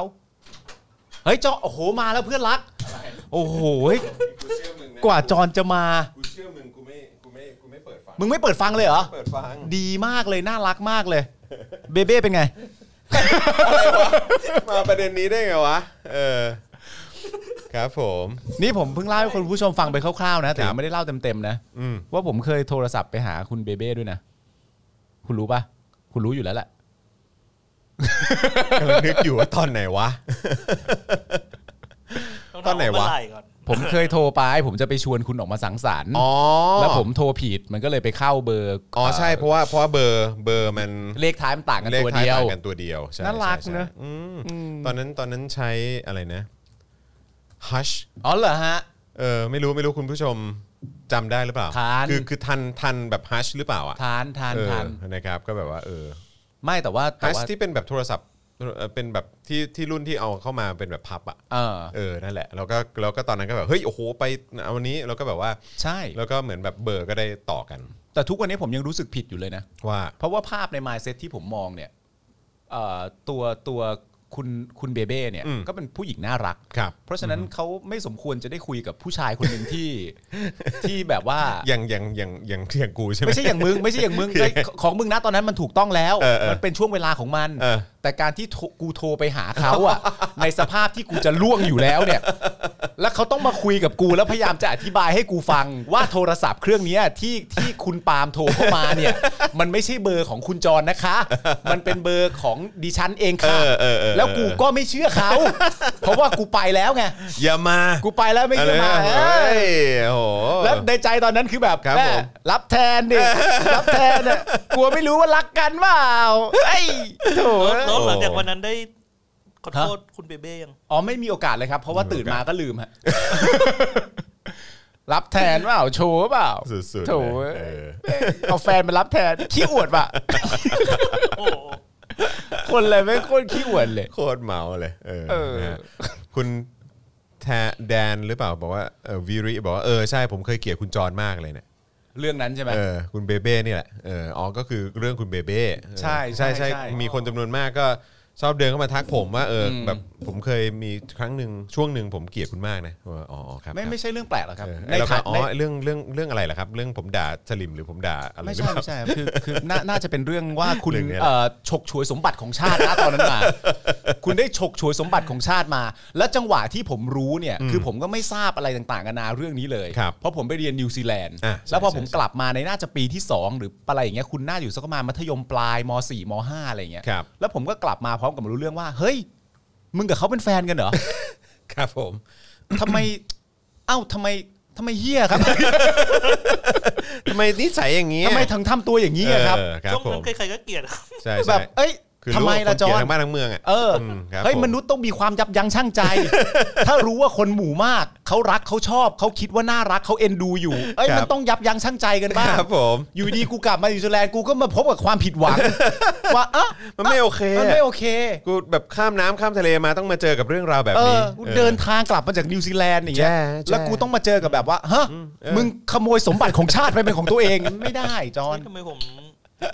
ได้ยินเรื่องประมาณนี้แบบช่วงเร็วๆเนี้ย อืม เออจะเปลี่ยนจากคุณปาเป็นคุณเป็นครูทอม ทำไมอ่ะ เปลี่ยนจากคุณปาล์มเป็นครูทอม บิน เดียวไปเมืองนอกไง ว่าออกไปเมืองนอกเหรอ ยังไงวะ อ๋อไปเมืองนอกแล้วบินกลับมา อะไรอ่ะมุกอาจารย์แบงค์คืออะไร ยังไงนะ เอาต้องเอาอธิบายสิมันคือยังไง เยังไงนะ ช่วยช่วยช่วยช่วยขยายความ เออช่างมัน อะไรวะ อะไรวะ กูพยายามกูพยายามตามอยู่ เดี๋ยวมันก็ เออ ค้างเติ่งมันก็นอนไม่หลับ แต่ว่าจะจะว่าไปจริง ๆ ทุกวันนี้คุณเบเบ้เขายังเป็นเอ่อแบบเขาเรียกอะไรสมบัติของชาติอยู่นะใ แน่นอน ในในด้านแบบเรื่องของสุขภาพอ่ะ โอ้ซึ่งเขา เดี๋ยว เขา เขา เขา ไม่ค่อยฟีดแล้วอ่ะ เขาเก่งนะ ผม คือ ผม คือเขา follow คือเขาไม่ค่อยมีคอนเทนต์ออกมาเหรอครับ ไม่ ไม่ไม่อาจอาจจะเป็นเพราะผมไปคลิกดูอะไรที่แบบ เออ ไม่เกี่ยวกับเรื่องสุขภาพนะ เอออ๋ออ๋อโอเค ก็คือถ้าถ้าเป็นเมื่อก่อนมันก็จะขึ้นมาตาม ใช่ ไทม์ไลน์อยู่เรื่อยๆใช่ไหมพอพอก็ follow กันไปอะไรอย่างเงี้ย ใช่ใช่ใช่แล้วผมก็มีโอกาสได้ได้ดูคลิปหลาย ๆ คลิปที่ตัวคุณเบเบ้เองเขาก็ได้แบบว่าเขาชอบออกกำลังกายแล้วก็มีการแบบซ้อมมวยใช่ไหม อ่าใช่ใช่ และการ ใช่ใช่ เตะอ่ะการเตะของคุณเบเบ้อ่ะมันเป็นการเตะที่แบบเฮ้ย สวย โอ้โห สวย สวยมาก เขเตะสวยเพราะว่าคือคือตอนสมัยที่ที่เอ่อคบกันเนี่ยก็คือ อ่า ก็เคยพาไปชกมวยเหมือนกันแล้วก็หัวเขาเตะเขาเตะสวยมากแล้วเขา เออ ก็เตะแรงมาก เออ แต่ว่าเอ่อผมก็สันนิษฐานว่าอ๋อรู้แล้วที่เตะสวยเนี่ยก็เพ อื ราะ ม ว่ามาจากว่าเขาเรียนบัลเล่ต์ อ๋อโอเค แล้วคือที่เขาเรียนบัลเล่ต์เขาเขาเรียนแจ๊สแดนซ์เขาเต้นเก่งมากอ่ะ เออ เอออะไรเงี้ยแล้วก็คือแบบอันนี้ก็เลยไม่แปลกใจว่าเออทำไมเขาถึงแบบเออใช่ไหม movement เขาถึงสวยไง เอาใหม่นะครับ คุณเบเบ้เนี่ยเป็นคนตัวเล็ก ครับ น่ารัก ครับ มีหนำซ้ำเนี่ยยังเป็นคนที่เรียนบัลเล่ต์ด้วย ใช่ใช่ใช่ใช่ และก็ยังเตะสวยด้วย อ่ะใช่ และณตอนนั้นมึงก็ไปเป็นแฟนกับ เขา ก็ สวย มันก็เป็นช่วงเวลาหนึ่งของชีวิตอะไรอ สวย ย่างนี้เออ น่ารัก ตอนนี้เขาก็มีครอบครัวก็ดีแล้วเออ มันอันดีมันดีอยู่แล้วไง ใช่เออแต่ก็แค่บอกว่าเขาก็ยังเป็นสมบัติของชาติในด้านนี้อยู่ไง ใน เออ ด้านสุขภาพเฮลตี้อะไรพวกนี้อยู่ แต่ผมแค่อยากจะย้ำเฉย ครับ ๆ ว่าคนที่น่ารักคนหนึ่งเป็นเด็ ค ก รับ ไอดอลวัยรุ่นต่างๆคนารั นา บ ก็ชอบ แล้วก็เพิ่งจะมารู้ข้อมูลเพิ่มเติมว่าโอ๊ตเรียนเต้นบัลเล่ต์ ด้วย ใช่ สวยงามน่ารักมาก ใช่ เขาถึงดูเฮลตี้ขนาดนี้ เขาถึงดู ไ เฮลตี้ ออใช่ ก็ ใช่ ไปเป็นแฟนกับเขา เออ กูผิดเอง เออกูคืออยากได้ฟั กูขอโทษ เออก็แค่นั้นเอง คือแค่แค่กูพูดก็พอ เอ ใช่ไหม อ เออ ก็ กู แค่ ผิด นั้นเองว่า โอ เอ เค อ กูผิดเอง ครับผม กูไม่น่าทำร้ายจิตใจคน ไม่ไม่ไม่ไม่ จำนวนาก จริง ๆ ไม่ใช่ความผิดกูเว้ย ทำไม มันคือความผิดมึง เพราะว่า เพราะมึงไม่อยู่เมืองไทยไง เกี่ยว ที่จะมาคอ เหี้ยอะไร ที่ที่จะมาคอยห้ามกูไง อ๋อ อ่าใช่ไหมจอไม่ได้นี่คือสมบัติของชาติจอไม่ได้ จอน เออ มึงนี่ไม่ยั้งคิดเลยนะ เขาเป็นสมบัติของชาติ ในหนะในฐานะเพื่อนกูต้องเตือนมึง อย่าสร้างความเกลียดชังให้กับตัวมึงเอง ในตอนนี้มึงยังเป็นเด็กอยู่ เออ มึงไม่รู้หรอกว่าในอนาคตเนี่ย มึงต้องมาต่อสู้คดีกับประยุทธ์ เพราะฉะนั้นเพราะฉะนั้นณตอนนี้อย่าเพิ่งทำอะไรให้คนเกลียดชัง แค่นี้ยังโดนเกลียดไม่พออีกเหรอ เออ เออใช่ โอ้ ไหม ถ้ากูอยู่จะไม่มีเรื่องพวก ใช่ นี้ เพราะฉะนั้นมันคือความผิดมึง โอเค กูผิดเอง จบ จบมา ครับผม ข่าว ต่อไป ในที่สุดนะ ในที่สุดนะอ้าวรู้เรื่องลึกขนาดนี้แล้วก็เติมพลังชีวิตให้หน่อย เติมพลังเข้ามาด้วย เติมพลัง นะครับ ชีวิตให้หน่อย ใช่ นะครับ 0698975539 หรือสแกน QR code นะครับ อืมนะฮะ เติมให้หน่อยครับ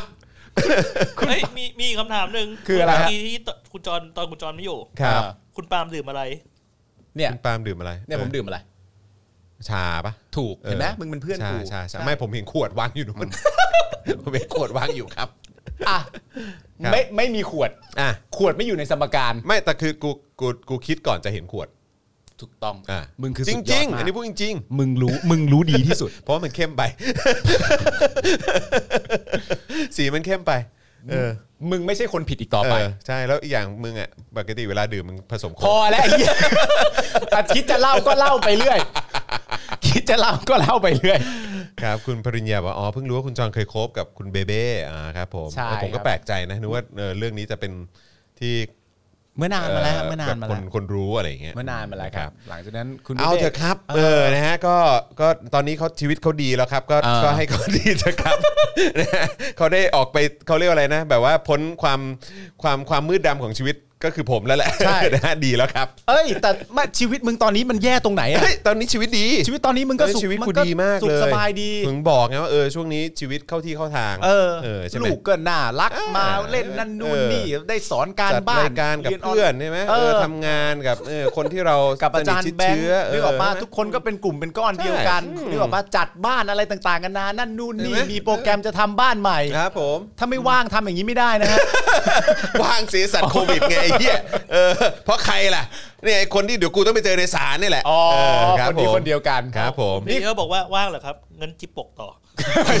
พอแล้ว EP หน้า EP ห ครับน้าผม EP หน้า ขอบคุณคุณแจสมินด้วยนะครับ โอนโอนแล้วค่ะ อยากได้ อ๋ออยากได้ยินเรื่องนี้มานานแล้วใช่ไหมครับ ตอนนั้นอยู่มอต้นอ๋อครับผม ใช่ใช่ครับ นะครับอ่ะโอเคครับ นี่ทำไมพี่ปาล์มชอบขุดคุยอะไรนะ ชอบขุดคุย อดีตพี่จอนจังวะ คือคือคุณผู้ชมต้องเข้าใจประเด็นก่อนว่า สิ่งที่ผมพูด เนี่ย ผมไม่ได้ขุดคุยมันขึ้นมา ก็เรียกว่ารำลึก ผมไม่ได้ลำลึก อ๋อ ด้วย อ๋อไม่ได้รำลึกด้วยเหรอ ผมเติบโตมาพร้อมมัน และกูเห็นมา ผมเติบโต แล้ว มาพร้อม แล้วกูเผชิญด้วย เผชิญด้วย และกูเผชิญด้วย เผชิญด้วย ใช่ครับผมอันนี้อันนี้เขาเรียกว่าเป็นการเอ่อมาระบายครับ มาระบาย ให้ ให้ฟัง ฟังกับสิ่งที่ตัวเองต้องเผชิญและเจ ใช่ อครับเออ ใช่ใช่ ครับผมใต้เตียงจอห์นปาล์มฮะ ครับผม แฮชแท็กฮะใต้เตียงจอห์นปาล์มนะครับ มีคุณผู้ชมถามว่าครั้งหน้ายังจะไปฉีกไหม ก็เอออย่างน้อยถ้ากลับมาอยู่กูยังได้แก้ตัวก็ยังดีวะ อ๋อโอเค ครับ โอเค ผม โอเคโอเค นะฮะยังได้เคลียร์นะครับ อ่า อ่ะเรากลับมาที่งบราชการรับกันหน่อยดีกว่าค โอ้ รั ย บ ดี คุณผู้ชมครับ เรื่องนี้เป็นเรื่องที่เราก็สนใจนะครับ ครับ นะฮะเพราะว่ามันก็งบประมาณที่มาจากเงินภาษีประชาชนนะครับ แล้วก็งบลับอะไรเนี่ยนะครับ ที่เขาบอกมันสำคัญมากเนี่ย ครับ นะครับ มันก็มีมานานนานนะครับ แล้วก็มันก็เป็นงบอันหนึ่งที่สำหรับผมเองเนี่ยตั้งแต่ทำเจาะข่าวตื้นมาเนี่ยนะค ครั รับ บ นะครับหรือว่าเริ่มสนใจการเมืองเรื่องสนใจอะไรต่างๆ เหล่านี้เนี่ยก็คิดมาตลอดว่างบลับเนี่ยมันรับอะไรนักหนาแล้วเขาไปทำอะไรวะเนี่ย อืม แล้วทำไมมันเยอะจังวะ ครับ นะครับแล้วทำไมกองทัพได้งบลับทำไมกระทรวงศึกษาเนี่ยเขามีงบลับไหมครับ อะไรอย่างเงี้ยเออหรือว่ากระทรวงอุดมศึกษามีงบลับไหมอะไรอย่างเงี้ยนะครับหรือไม่ได้เออมีได้แค่ของทางกลาโหม เท่านั้น ใช่แล้วก็เออแบบอย่างของมหาดไทยมีไหมอะไรอย่างเงี้ย อ่า เออสำนักงานตำรวจแห่งชาติมีไหมอะไร ครับ เงี้ยก็อยากรู้เหมือนกันนะครับ คือประเด็นคือถ้ามีกันหมดเนี่ย มันจะเป็นงบลับไหม เออก็เนี่ยแล้วก็อยากรู้ว่างบลับจริง ๆ มันคืออะไร อ่าน นะครับนะฮะอ่ะโอเค วันนี้เนี่ยมีรายงานนะครับว่านายยุทธพงศ์จรัสเสถียรนะครับคนนี้เป็นรองหัวหน้าพักเพื่อไทยนะครับแล้วก็เป็นกรรมาธิการวิสามันพิจารณาร่างพรบงบประมาณรายจ่ายประจำปี 65นะครับก็ออกมาบอกว่าพักเพื่อไทยเนี่ยได้รับหน้าที่ในการพิจารณางบประมาณ ในส่วนที่ไม่จำเป็นนะครับโดยตนได้รับมอบหมายให้ดูแลเรื่องงบความมั่นคงนะครับแล้วก็งบกระทรวงกลาโหม ทั้งนี้เนี่ยนายยุทธพงศ์ก็ได้เอ่ยถึงสิ่งที่เรียกว่า งบราชการลับนะครับเอ่อโดยระบุว่าในเบื้องต้นพบว่างบราชการลับเนี่ยมีอยู่ในหลายหน่วยงานอ้าวโอเค มีหลายหน่วยงาน โอเคโอเคโอเค โดยเฉพาะกระทรวงกลาโหมครับ ครับ ได้งบลับนะฮะร่วม 500 ล้านบาทครับครับ งบลับ 500 ล้านบาทนะครับ อืม โดยไม่มีการชี้แจงรายละเอียดอะไรเลยนะครับ โอ้ กองทัพบกได้งบลับ 290 ล้านบาทครับครับ กองทัพเรือ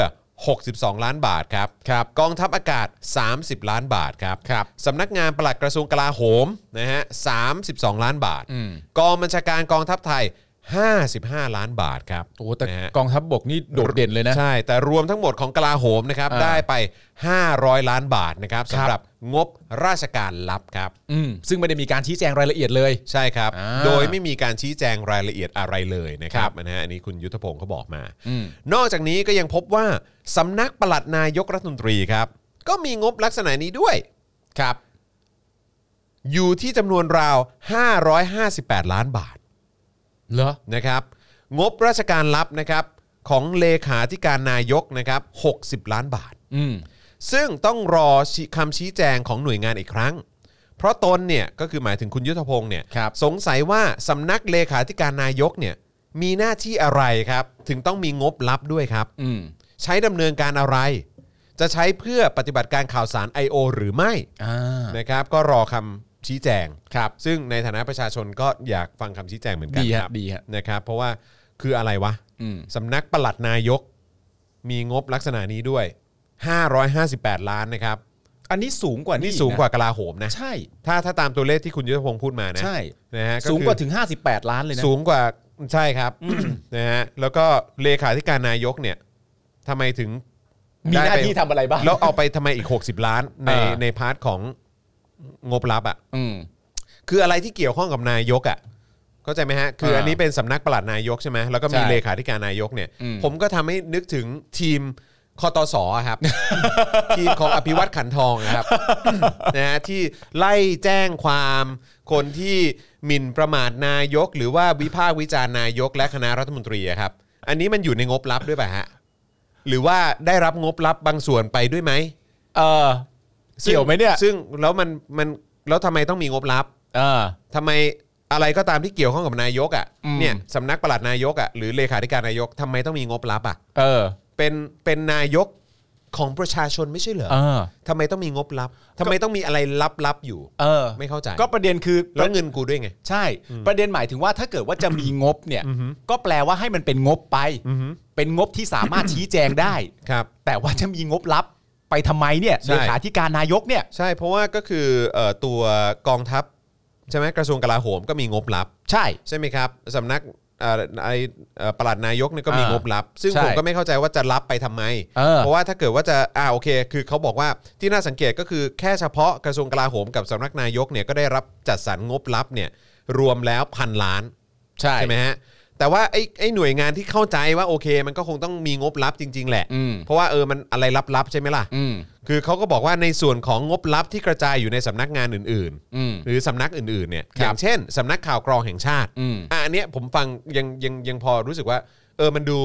มันดูสมเหตุสมผล ันดู ถ้า มัน ถ้ามันจะมีอะไรลับอ่ะ มันดูพอจะรับได้อยู่ อ่ะสมมุติเรามีเจมส์บอลของประเทศไทยอ่ะเออมัน อ่า ต้องมี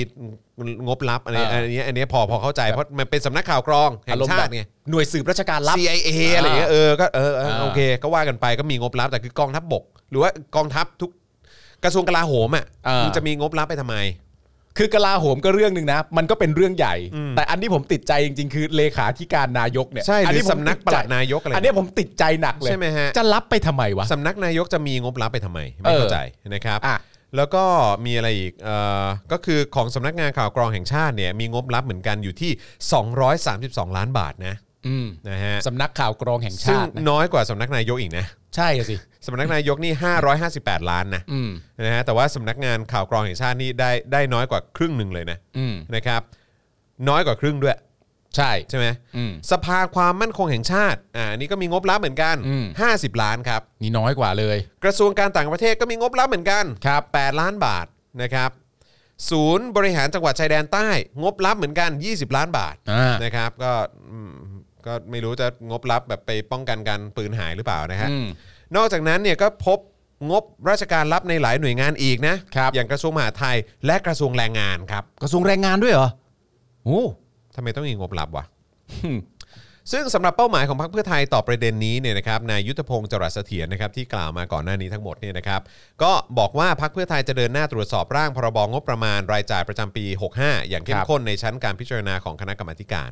แล้วก็ยังพูดอีกนะครับว่าการตรวจสอบจะรวมถึงงบจัดซื้ออาวุธของกองทัพด้วย ครับ เช่น กรณีของกองทัพที่มีโครงการจัดหายานเกราะล้อยางระยะที่2นะครับระหว่างปี 63-65เนี่ย ครับ วงเงิน 4,515 ล้านบาท โครงการจัดหาเฮลิคอปเตอร์โจมตี นะครับระยะที่1นะครับปี 64-66ถึง66วงเงิน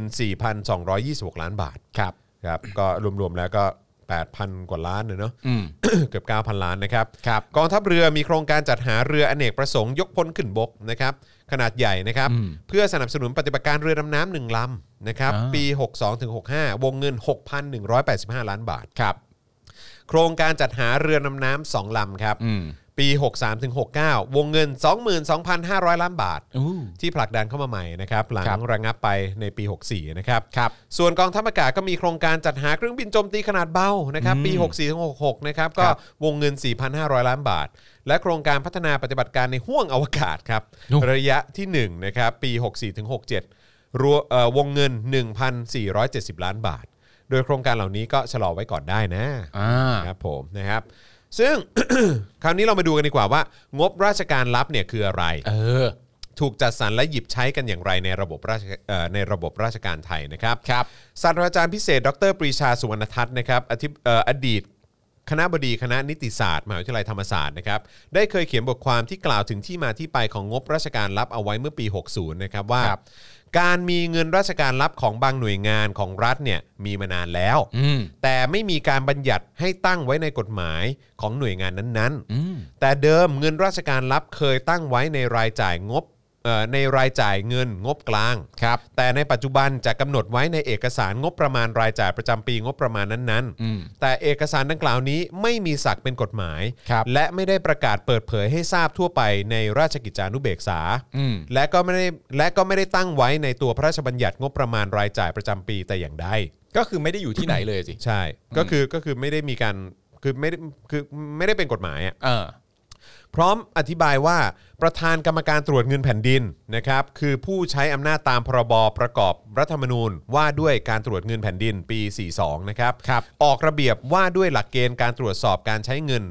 การใช้จ่ายเงินราราชการลับ ครับ หรือเงินที่มีลักษณะคล้ายกับเงินราชการลับ และเป็นผู้ให้นิยามไว้ว่า เงินราชการรับ หรือเงินที่มีลักษณะคล้ายกับเงินราชการรับ หมายถึง เงินงบประมาณรายจ่ายประจำปีที่กำหนดให้เป็นเงินราชการรับ หรือที่คณะรัฐมนตรีอนุมัติ เพิ่มเติมให้เป็นเงินราชการรับ หรือเป็นเงินที่ใช้จ่ายดำเนินงานในลักษณะปกปิด เพื่อความมั่นคงของประเทศ อืม เพื่อความมั่นคงของประเทศครับอีกแล้วนะครับ อืม ใช้คำว่าความมั่นคงของของประเทศมาใช้นะครับ อืม ทั้งในด้านการทหาร เศรษฐกิจการเมืองสังคมและเทคโนโลยีครับ อืม สังคมนี่ไม่รู้ว่าเกี่ยวกับจากการม็อบด้วยหรือเปล่านะฮะ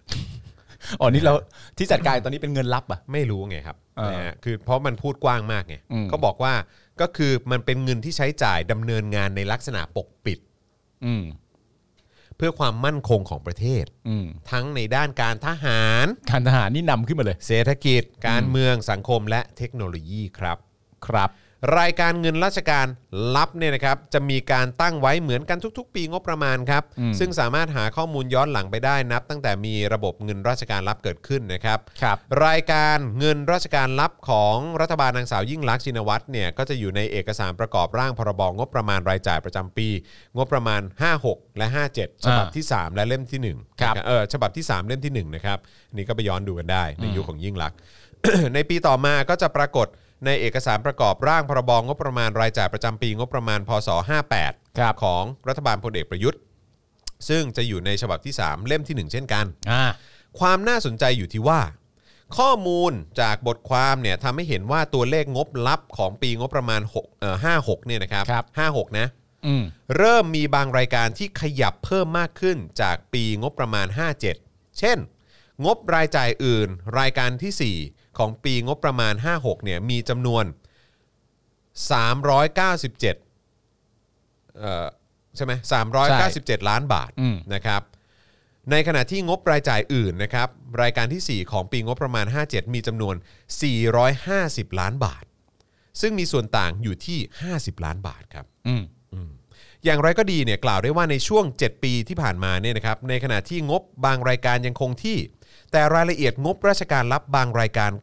ขยับสูงขึ้นแบบก้าวกระโดดครับครับ ในช่วงปีงบประมาณ 59ถึง64เนี่ยนะครับยกตัวอย่างรายการงบจากส่วนของสำนักเลขาธิการนายกรัฐมนตรีนะครั ครับ บ โดยเฉพาะนะครับจะเห็นได้ถึงตัวเลขที่ขยับขึ้นอย่างมาก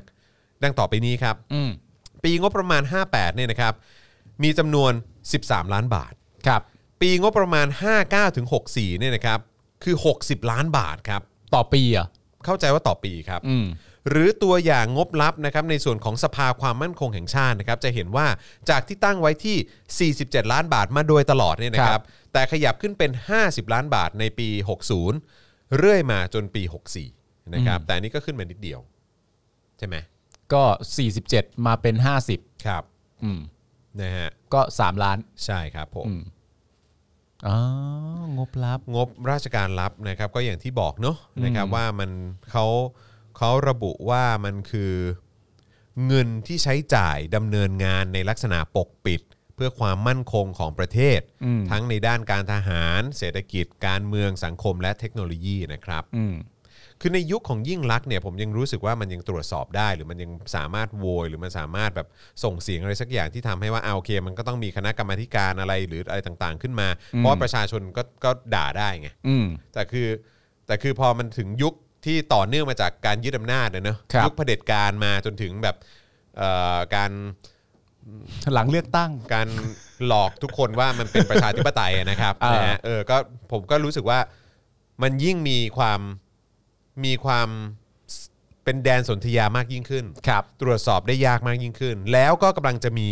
เอ่อไอ้พรบข่าวสาร อืมอ่า ที่ ใช่ พูดถึงความมั่นคงอะไรต่างๆ อ่า ที่จะปฏิเสธการเปิดเผยข้อมูลต่างๆ ให้กับประชาชนเนี่ยเพิ่มมากขึ้นเข้าไปอีก ใช่ นะครับเพราะฉะนั้นก็ชัดเจน ซึ่งทุกวันนี้การเปิดเผยข้อมูลหรือในการที่ประชาชนมีเสร็จจะจะรับผู้ข้อมูลเนี่ยมันก็ไม่ได้มากอยู่แล้วนะ ใช่ครับผม แล้วจะโดนพ ถูก รบข้อมูลข่าวสาร ต้อง นี่ โดน ก็ เข้าไปอีก ตบเข้าไปอีก ครับผมนะครับก็ก็เป็นยุคที่โปร่งใสมากครับ คือจริง ๆ มันอ่านแบบว่า ผู้ให้คำนิยามว่าเงินราชการรับ หรือเงินที่มีลักษณะคล้ายกับเงินราชการลับ หมายถึงเงินงบประมาณรายจ่ายประจำปีที่กำหนดให้เป็นเงินราชการลับ ครับ อันนี้ยังงงอยู่นะ อันนี้ยังงงอยู่นะว่าคืออะไร ครับ แต่สุดท้ายมาบอกว่า หรือที่คณะรัฐมนตรีอนุมัติเพิ่มเติมให้เป็นเงินราชการลับอ่ะกูก็ยังงงอยู่ ครับ แต่สุดท้ายมาจบที่ หรือเป็นเงินที่ใช้จ่ายดำเนินงานในลักษณะปกปิดออกกูเข้าใจแล้ว อ่าใช่ครับผมไม่แล้วก็คือแบบผมก็ยังแปลกใจอยู่ดีแหละครับ ผมก็ยังตั้งคำถามอยู่ดีว่าเฮ้ยมันคืออะไร แล้วทำไมทำไมสำนักนายกต้องมีงบลับด้วย ผมไม่เข้าใจเลขาธิการนายกอะไรต่างๆทำไมต้องมีงบลับ ผมผมไม่เข้าใจครับ กระทรวงแรงงานทำไมต้องมีงบลับ ผมผมก็ไม่เข้าใจครับงงครับ ขอความเห็นผู้รู้หน่อยได้ไหมฮะ เออถามถามถามคุณผู้ชมหน่อยได้ไหมอะคุณผู้ชมคิดว่ายังไงอ่ะคิดว่าทำไมคือทำไมเนี่ยเหล่านี้มันต้องมีงบลับอ่ะ แสดงว่าคำคำคำอ่ะที่มันพิสูจน์มาก็คือว่า งบอ่ะอย่างแรกเนี่ย งบลับหรือว่างบราชการลับเนี่ย อืม มันมีอยู่จริง ครับ แล้วมีมาในทุกยุคทุกสมัย ครับ ซึ่งเป็นงบที่ไม่ได้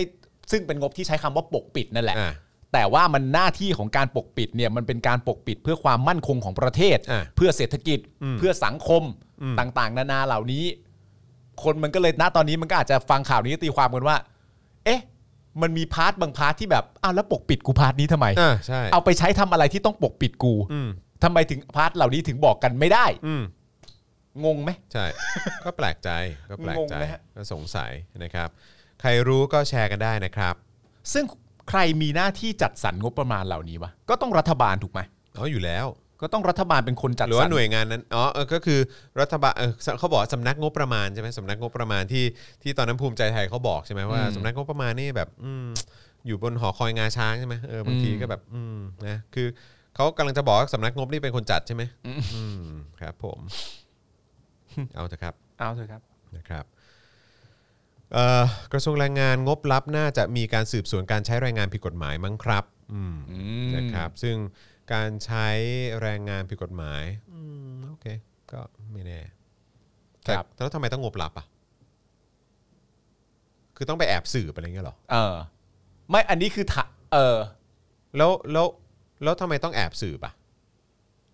อ่ะก็สืบอย่างโจงแจ้ง ไม่คือกูไม่ได้บอกว่าต้องสืบไม่แล้วทำไมทำไมถึงจะสืบแบบโจงแจ้งไม่ได้ เดี๋ยวคนเครือข่ายรู้ตัว ไม่แต่คือหมายความว่าถ้าถ้าสมมุติว่ามันมีการประกาศว่า เพราะมันเป็นเรื่องที่รู้กันอยู่แล้วใช่ไหมว่า เออ การจัดการกับแรงงานผิดกฎหมายเนี่ย อืม มันเป็นสิ่งที่ถูกต้อง ใช่ การมีแรงงานผิดกฎหมาย มันคือสิ่งที่ผิด ผิดกฎหมายอืม ใช่ไหมเพราะฉะนั้นก็เป็นอันรู้กันทั่วกัน เออ แล้วก็ส่วนแรงงานก็มีความรับผิดชอบตรงพาร์ทนี้ อืม ว่าเออแบบก็จะต้องดูแลนะในประเด็นของการเอ่อมีแรงงานผิดก ผิดก ฎ ฎ หมามหายย อยู่ในประเทศ หรือว่า อืม การใช้แรงงานผิดกฎหมายเกิดขึ้นในประเทศ เออ อ่ะกระทรวงแรงงานก็ต้องมีการสั่งการหรืออะไรต่างๆ ออกไป เพื่อให้มีการดำเนินการในการตรวจสอบข้อเท็จจริง สืบสวนหรืออะไรต่างๆ หรือว่าประสานงานกับสำนักงานตำ อ่าร วจแห่งชาติอะไรอย่างเงี้ย อ่า ในการสืบสวนไปหาแบบปลาตัวใหญ่ อืม ที่แบบว่าเป็นต้นตอของการนำแรงงานผิดกฎหมายเข้าประเทศอะไรอย่างเงี้ยเข้าใจป่ะ อ่า คือแบบว่ามันมันก็เป็นเรื่องที่รู้กันอยู่แล้ว อ่า แต่ก็คือโอเคมันก็คงไม่ได้มาประกาศจงแจ้งให้ประชาชนรู้กันทั่วไปหรอกว่า ตอนนี้เรากำลังสืบกับบริษัทนี้อยู่นะว่าอะไรอย่างเงี้ยแต่คือแบบว่า อ่า เออมันก็มันก็เป็นการดำเนินการที่ที่มันก็ต้องตรวจสอบได้สิวะมันต้องทำได้อยู่แล้วอ่ะ อ่า เออแต่ทำไมจะต้องเป็นงบลับใช่ไหม อ่า เออซึ่งก็พยายามคิดอยู่ว่าเออมันมีมันมีพาร์ทไหนที่อย่างกระทรวงแรงงานต้องใช้ หรือสำนักนายกอย่างเงี้ย เออ ปลัดสำนักปลัดนายกอะไรใช่ไหมหรือว่าเลขาธิการนายกทำไมต้องมีงบลับวะ เออ เอาไปซื้อเครื่องเขียนอะไรอย่างเงี้ยเหรอ อ่ะ หรือ คุณ ว่าอะไร ผู้คุณผู้ชม ฮะ สำนักเลขาธิการ เนี่ย คุ เข้า ณ ใจ ผู้ชม ปะ ฮะสำนักเลขาธิการกับอ่าประหลัดนายกมีงบลับไปทำไมครับ เออทำไมทำไมต้องมีฮะ ถือว่าคุณผู้ชมตอบมาแล้วว่ากระทรวงแรงงานน่าจะต้องมีเพราะอะไร เพราะอะไรฮะ อ่ะผมอยากไม่หมายถึงว่า อ๋อโอเคโอเค หมายถึงว่า โอเค คำตอบ เออ นั้นอาจจะเป็นการไปตามหาเครือข่าย เพราะว่าไม่รู้ว่ามีบุคคลที่มีผู้อิทธิพลคนไหนเป็นคอยหนุนหลังเรื่องนั้นเรื่องนี้หรือเปล่านั่นนู่นนี่อ่ะแต่เลขาธิการนายกมีงบลับกันทำไมครับคุณผู้ชมฮะ เออ อยากรู้จริง ๆ นะ สงสัยจริง ๆ เลย อืม มีกันไปทำไมฮะ เรื่องแรงงานผิดกฎหมายน่าจะเป็นเรื่องของตำรวจหรือเปล่านี่คุณวิชัย เออ นะครับ อคือผมเข้าใจว่าโอเคอย่างกระทรวงแรงงานก็คงมีหน้าที่ช่วยเหลือ มีหน้าที่ประชาสัมพันธ์ มีหน้าที่วางระบบหรืออะไรต่างๆ ที่ทำ อ่า ให้การมีแรงงานผิดกฎหมายเนี่ยมันเกิดขึ้นได้ยากในประเทศนี้หรืออะไรอย่างเงี้ย ซึ่ง เออ ไม่ต้องรับก็ได้ ซึ่งมันก็ไม่ต้องมีงบลับก็ได้เปล่าวะ เออ คือมันต้องแอบไปวางแผนอะไรกันเพื่อให้เพื่อให้ สิ่งที่ถูกกฎหมายเกิดขึ้นอะไรอย่างเงี้ยเหรอหรือว่า อ่ามั มันมันก็ไม่น่าเป็นมันมันดูไม่ make sense ไงออ เข้าใจเข้าใจ ก็เลย เข้าใจ ก็เลยไม่เข้าใจหรือมีใครทำงานอยู่กระทรวงแรงงานก็มาแชร์ให้ฟังได้นะครับ หรือ นะครับ มีใครทำงานอยู่สำนักนายก หรือเลขาธิการนายกอะไรต่างๆ ก็มาแชร์ได้นะครับ หรือแม้กระทั่งสลิมอะฮะ เออใช่แล้วก็อีกอย่างก็คือพอพูดถึงสำนักนายก หรือเลขาธิการนายก แล้วมีงบลับเนี่ย ผมก็ยังย้ำอีกครั้ง ผมก็ยังนึกถึงหน้าอภิวัตขันทองอยู่ ครับ นะฮะที่ตามไล่ฟ้องชาวบงชาวบ้านเนี่ยนะครับเพราะว่ามันเป็นหน่วยงานภายใต้เอ่อเข้าใจว่าอยู่ภายใต้สำนักนายกนะ ไม่แต่เข้าใจแต่ว่าถ้าเป็นอย่างนั้นเนี่ยมันก็คงจะเป็นเพื่อถ้าถ้าสมมติพูดถึงอภิวัตขันทองเนี่ยว่างบส่วนนั้นเป็นงบที่เกี่ยวกับงบลับด้วยเนี่ย อืม ผมก็จะอธิบายได้แค่อย่างเดียวว่าที่เป็นงบลับเพราะว่าเขิน แค่นั้นเองหรือเปล่า ไม่กล้าเปิดเผย เพราะว่าในความเป็นจริงแล้วถ้าคุณมีความรู้สึกว่ามันเป็นความชอบธรรมจริง ๆ ที่จะทำเรื่องเหล่านี้ได้ อืม ในเมื่อมีคนในความรู้สึกเขามันทำผิดกฎหมายเนี่ย อืม ก็ไม่เห็นต้องรับ อืมใช่ จะรับไปทำไม ใช่ ก็ ใช่ เป็นหน่วยงานที่ตั้งตัวมา เพื่อต้องการจะอ่าเป็นไงดูแลประยุทธ์อยู่แล้ว อืม ก็ไม่ต้องรับดิ เออใช่ ก็เปิดเผยกันไป ก็เลยก็เลยไม่รู้ไงเอ เอ อ อ ใช่ไหมฮะเพราะก็อยากได้คำอธิบายเหมือนกันนะครับ ครับ อืมนะครับ แล้วถ้าแล้วแม้ว่าจะบอกว่าก็มีมาตั้งแต่ยุคทักษิณยุคยิ่งรักษณ์ยุคอภิสิทธิ์ยุคเอ่ออะไรพวกเนี้ยก็มีมาตั้งนานแล้วแหละอะไรเงี้ยก็คือแบบก็อย่างไรก็ตามก็ช่วยอธิบายกูหน่อย เนี่ยหมายถึงว่าที่คุณจรพูดเนี่ยมันเป็นมันเป็นตรกกะความคิดในอารมณ์อ่า สมัยพ่อมึงแม่มึงก็มีนี่อื ใน แล้ว ส ทำไ มัยในสมัยความเป็นความเป็นสลิมอะ อืม นึกออกไหม อืม การที่เราจะมาถามหาความยุติธรรมในตอนนี้เนี่ย ครับ เขาก็จะสามารถพูดได้แล้วทีทักษิณล่ะ อืม ก็ทีทักษิณก็เป็นทีทักษิณ ครับผมกูถามตอนนี้ ตอนนี้เนี่ย กูถามตอนนี้ ที่ประยุทธ์อยู่ณตอนนี้เนี่ย เออ เป็นยังไง แล้วไอ้ทีทักษิณเนี่ยคือถ้าถ้าปี 49 มันไม่มีรัฐประหารเนี่ยกู ครั ก็ บ คงได้ถามเหมือนกันแหละ ใช่ ก็คงได้ถามกันสนุกสนานนะ ก็ ฮะ คงมีอะไรให้กูได้ติดตามกันเยอะ โอ้โห เพราะว่ารัฐบาลที่มาจากประชาธิปไตยและการเลือกตั้งนี่ถามสนุกฮะ ถามสนุกครับ ถามสนุก แล้ และ วมึ กาง ร ต้องตอบกูด้วยไง ใช่ มึงตอบกูไม่ได้มึงอยู่ไม่ได้ไง นักข่าวไม่ต้องเกรงใจ ใช่ ถามได้ เพราะว่าเสียงของคุณมันมาจากเสียงของการเลือกตั้งในแบบที่ในแบบที่ไม่ใช่ยึดโยงอำนาจมาต่อนะ อืม มันก็สามารถถามได้ และที่สำคัญไปมากกว่านั้น ถามแล้วปลอดภัยด้วย ใช่ ถามแล้วปลอดภัยด้วย ถามแล้วไม่ได้โดนคุกคาม ไม่ได้โดนคุกคามไม่ได้โดนฟ้อง ไม่ได้โดนอะไรต่างๆนานาประชาชนในประเทศไทย ซึ่งมีสิทธิ์เป็นเจ้าของประเทศเนี่ยสามารถถามได้อย่างปลอดภัย โอ้โห สบายใจมาก ครับ แต่ณตอนนี้ก็อย่าไปว่าเขา ครับผม เขามีหน่วยงานอยู่เนี่ย นั่นนะจี เฮ้ยฟ้องฟ้องไง เดี๋ยวปัดโดนใช่ไหม ฟ้องฟ้องตีเลยนะครับ ผมนะครับ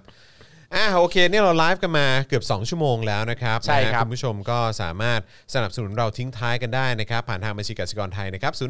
0698975539 หรือสแกน QR Code ก็ได้นะครับ มีคนน่าจะเป็นคุณเบนซ์ป่ะฮะ ครับ ที่เราคุยกันเรื่องแบบว่า ที่สมัยยิ่งรักษณ์นั่นนู่นนี่เนี่ยเขาก็ตั้งคำถามมาแล้วคำถามคือ แล้วมึงไม่คิดจะแก้เลยหรือไง เออ ใช่ใช่ใช่ใช่ใช่ มึงจะย้อนกลับไปอดีตแบบก็ทีสมัยนู้นสมัยนี้ แล้วมึงตอนนี้ก็คือถ้าสมัยนู้นไม่ดีมายังไงณสมัยนี้ก็ต้องยอมให้มันไม่ดีต่อไป อย่าแก้ไขกันเลยเถอะพวกเรา อืม ตะกะอะไรวะเนี่ย นั่นน่ะสิ ตะกะอะไรฮะ ครับผม เพราะฉะนั้นก่อนจบรายการก็ต้องย้ำอีกทีนะครับ ย้อนแสงคือการถ่ายรูป ครับผม ย้อนแย้งคือสลิปครับ ใช่ครับผม ครับ ถู ผม กต้องครับนะฮะก็ถือว่าเป็นเขาเรียกว่าอะไรเอ่อประประโยค of the day คอนเดย์นะฮะ คำคม of the day คำคมเลยเด ขอบ ย์ คุณคุณปาล์มด้วย ไม่เป็นไรครับ ะ ผม เจมจนจริง ผมมักจะคิดอะไรอย่างนี้ขึ้นมาได้เสมอ ดีครับ เพราะผมมีชีวิตผูกพันกับคอมเมนต์ท็อปนิว ผมมักจะตามไปอ่านแล้วผมก็จะคิดอะไรอย่างนี้ออกมาได้เสมอ ๆ ครับผม ผมซาดิสอยู่แล้ว เออนะฮ ะอ่ะโอเคฮะไอรินกับเจลลี่แย่เลยคืออะไรล่ะครับ คุณ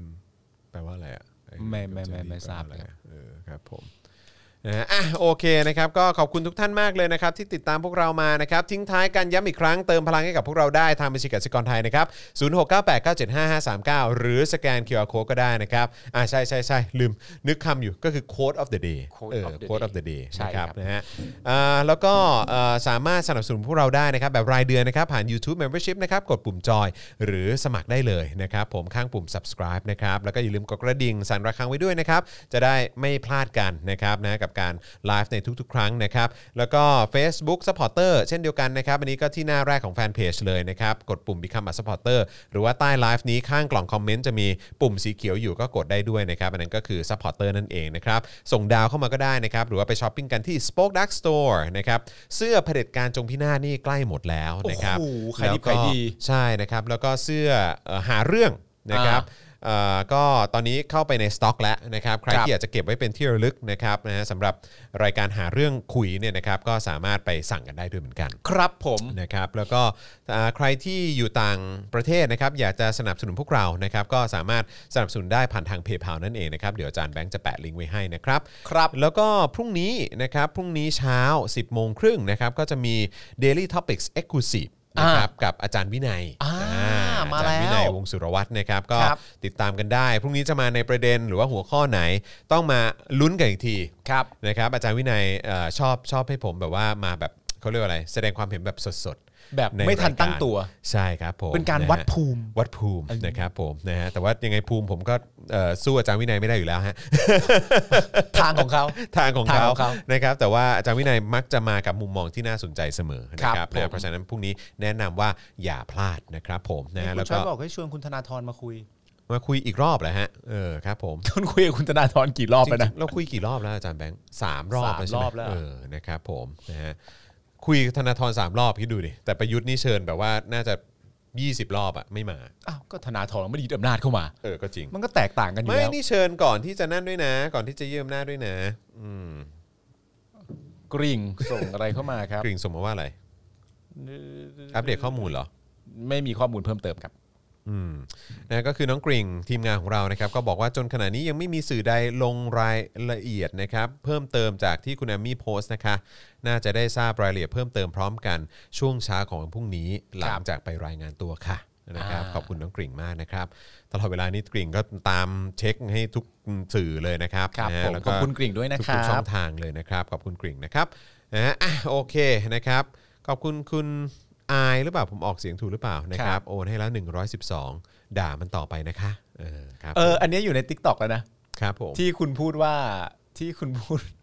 ที่คุณพูดว่าไม่มีการทำทุจริตในในรัฐบาลผมณถึงตอนนี้อะ ครับ แล้วที่กูจ้องจ้องหน้าจออะ เบอะเบอะเบอะ เบอะเบ เอออะครับผม อยู่ใน TikTok เอ้ยใครใครใครมีอีกช่วยแท็กมาให้ในแบบอะไร แล้วเขาตัด ใน ฮามากเลยนะ IG พอจังหวะที่แบบว่าคุณหัวเราะใช่ไหม เออ เขาจะมากล้องตัดไปที่หน้าคุณอะเขาจะทำให้หน้าคุณเป็นหน้าใหญ่ๆแบบบุ้ม อ๋ออ๋ออ๋อ แล้วพอ เย คุเหณมือ จอน ม เคยเห็นเหมือน เออ เคยเห็น เออนะครับ เอ๊ะเหมือนมีเมื่อสักครู่นี้คุณ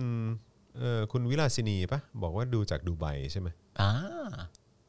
10 10 10:30 a.m. ต้อ ค ง รับ ตื่นเช้าที่ดูใบมาก อ๋อครับผม อ๋อ คือถ้าเกิดว่าจะฟังอาจารย์วินัยใช่ไหมฮะ อ๋อ เออก็อยากรู้เหมือนกันว่ากี่โมงนะถ้าเกิดว่าเป็น อ่า ดูใบเนี่ยนะครับ คุณมุกบอกว่าอีกหนึ่งคนที่อยากเดินไปบีบไปบีบบ่าคือน้องกริ่ง คนนี้ทำงานหนักครับ ครับผม คนนี้ทำงานหนัก ะฮะ จริงอะ ครับอ่ะโอเคนะครับ ก็วันนี้ขอบคุณทุกท่านมากนะครับ ที่ติดตามพวกเรา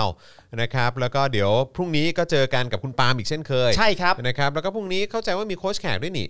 ใช่ไหมแต่ว่ายังไม่แน่ใจนะครับว่าจะเป็นเมนูไหนหรือว่าจะไปที่ไหนกันนะครับ ครับ เดี๋ยวคอยติดตามกันได้นะครับแต่วันนี้หมดเวลาแล้วนะครับ ผมจอมินยูนะครับคุณปาล์มนะครับแล้วก็ ครับ อาจาร ผ ย์ ม แบงค์นะครับพวกเราสามคนลาไปก่อนนะครับ สวัสดีครับ สวัสดีครับ